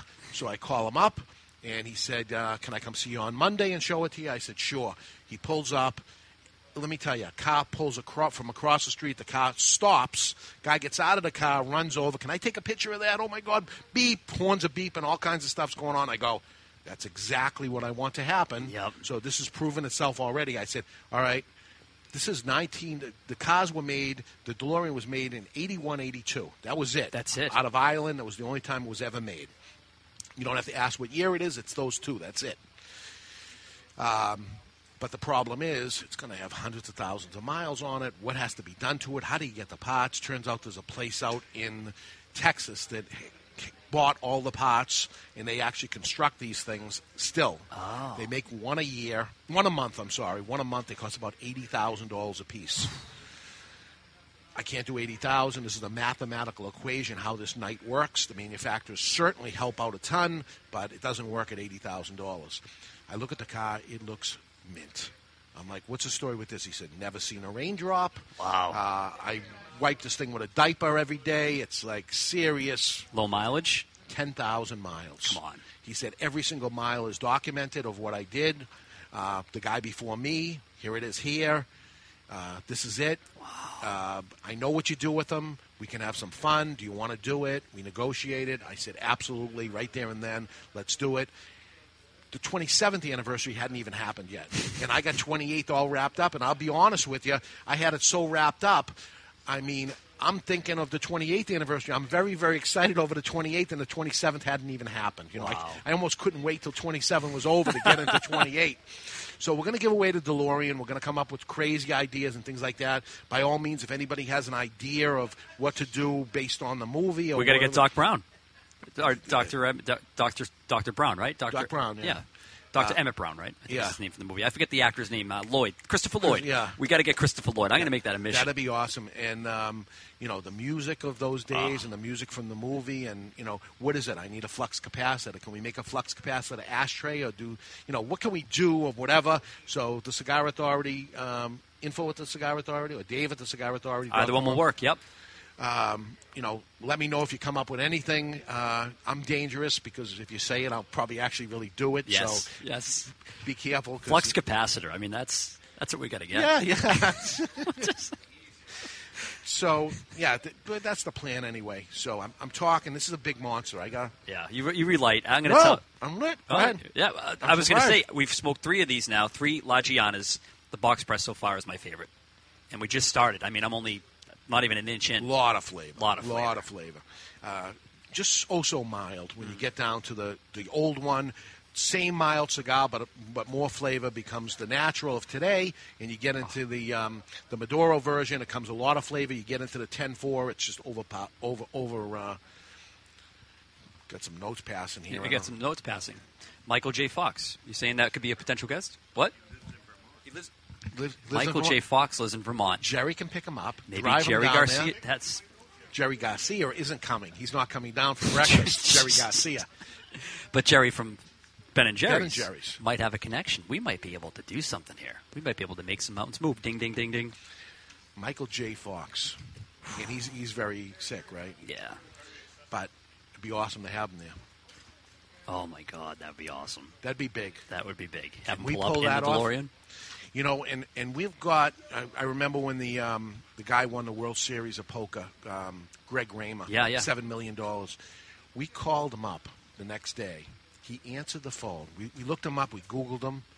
We called. He answered the phone, and we said, "We'd like to get you at the cigar store and uh, do this promotion and blah blah blah blah." And five minutes later, things all set up and done. You never know if you don't ask. And boom, the guy had just won the World Series. The guy's on the front cover of Cigar Aficionado when he did it. And we had him in the store because all we did is ask. So the answer is we're asking Michael J. Fox. Yes, we are. And Christopher Lloyd. Yes, we are. Maybe we can have a reunion. Yeah.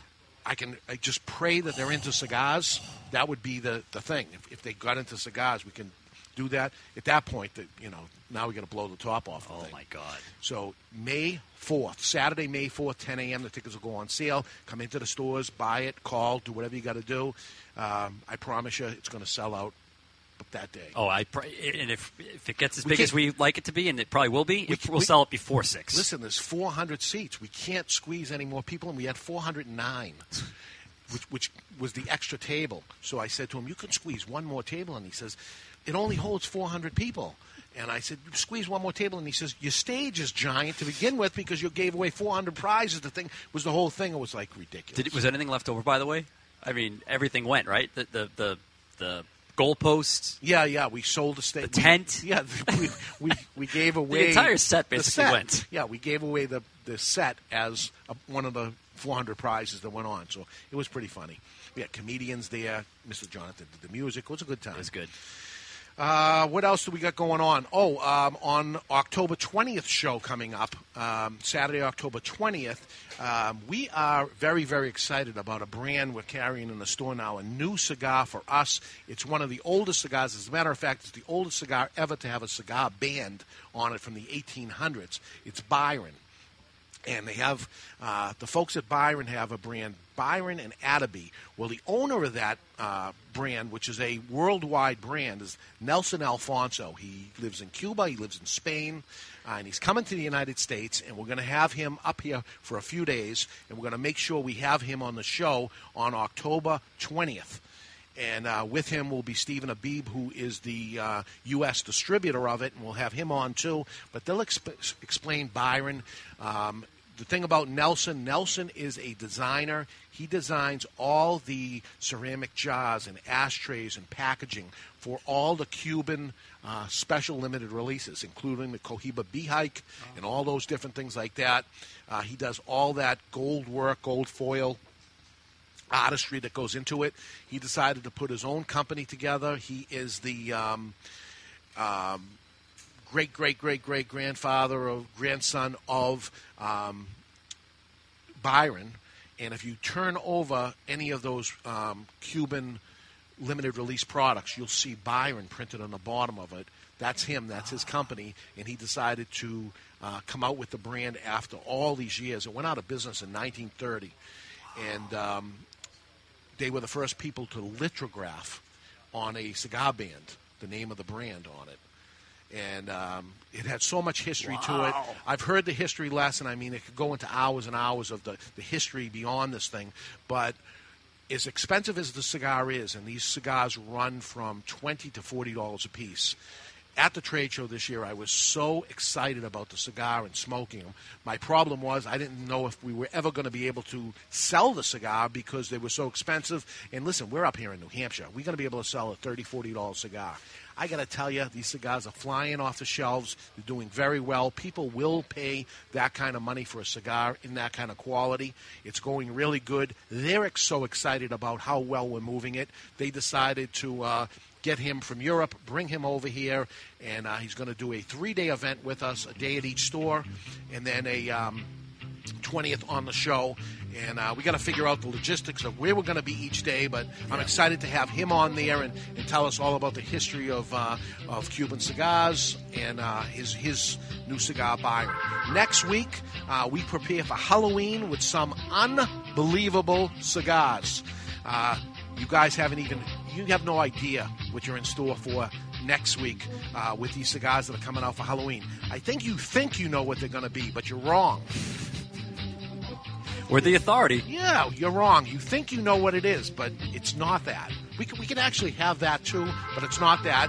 Be prepared. Cool. Uh, uh, we'll have the scoop on that and, and lots more next week. So, anyway, for Mr. Jonathan, wherever you are, Chuck Morrison, what? Where is he, by the way? I think he's up. Is he in Maine or way up in New Hampshire, way in the mountains of New Hampshire? He's been doing that lately. Squeezing him in. He said this should be it. He says he'll go anywhere. He'll go anywhere if, uh, and they don't even have to pay for the. Uh, Yeah, that's kind of crazy. That's see, that that's the pledge right there. Here we go. Uh, so for Mr. Jonathan, Chuck Morrison, I'm David Garofalo. Thank you for listening this week on the Cigar Authority on the United Retailers Radio Network. And if you've learned nothing more this past two hours, learn this. Just keep the lit end out of your mouth.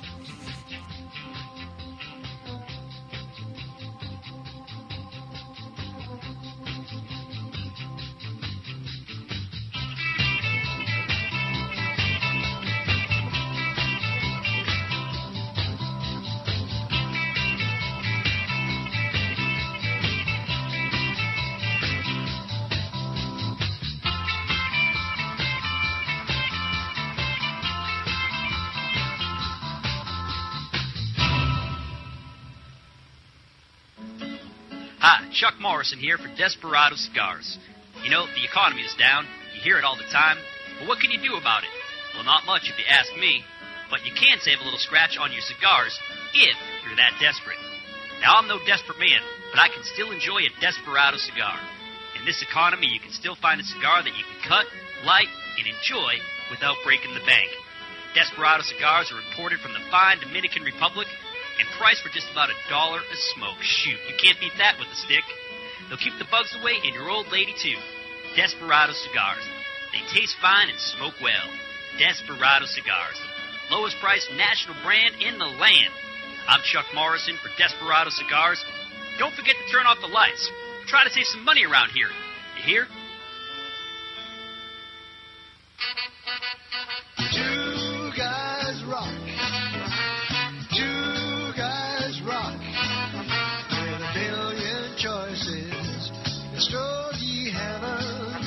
Hi, this is Pat Whitley. Can I have your attention for a second? I want to tell you about a fellow named Dave and the fact I have been buying my cigars from him since 1985 when they first opened up. Two Guys Smoke Shop. Now, Two Guys Smoke Shop have three convenient locations right over the Massachusetts border in tax-free New Hampshire. Now, here's something I bet you didn't know. Two Guys Smoke Shop is America's largest cigar shop and has the largest inventory of cigars anywhere. Wait till you see this place. You're not going to believe it, all right? Now, if you like cigars, you can't find a better place to buy them than at Two Guys Smoke Shop. They are in Salem, New Hampshire, Seabrook, New Hampshire, and their new location in tax-free Nashua, New Hampshire. It is worth the ride. You can call triple eight two cigar two. That's triple eight two cigar two, or on the web at twoguysmokeshop.com. The best place to buy cigars anywhere is Two Guys Smoke Shop. It's Stogie Heaven.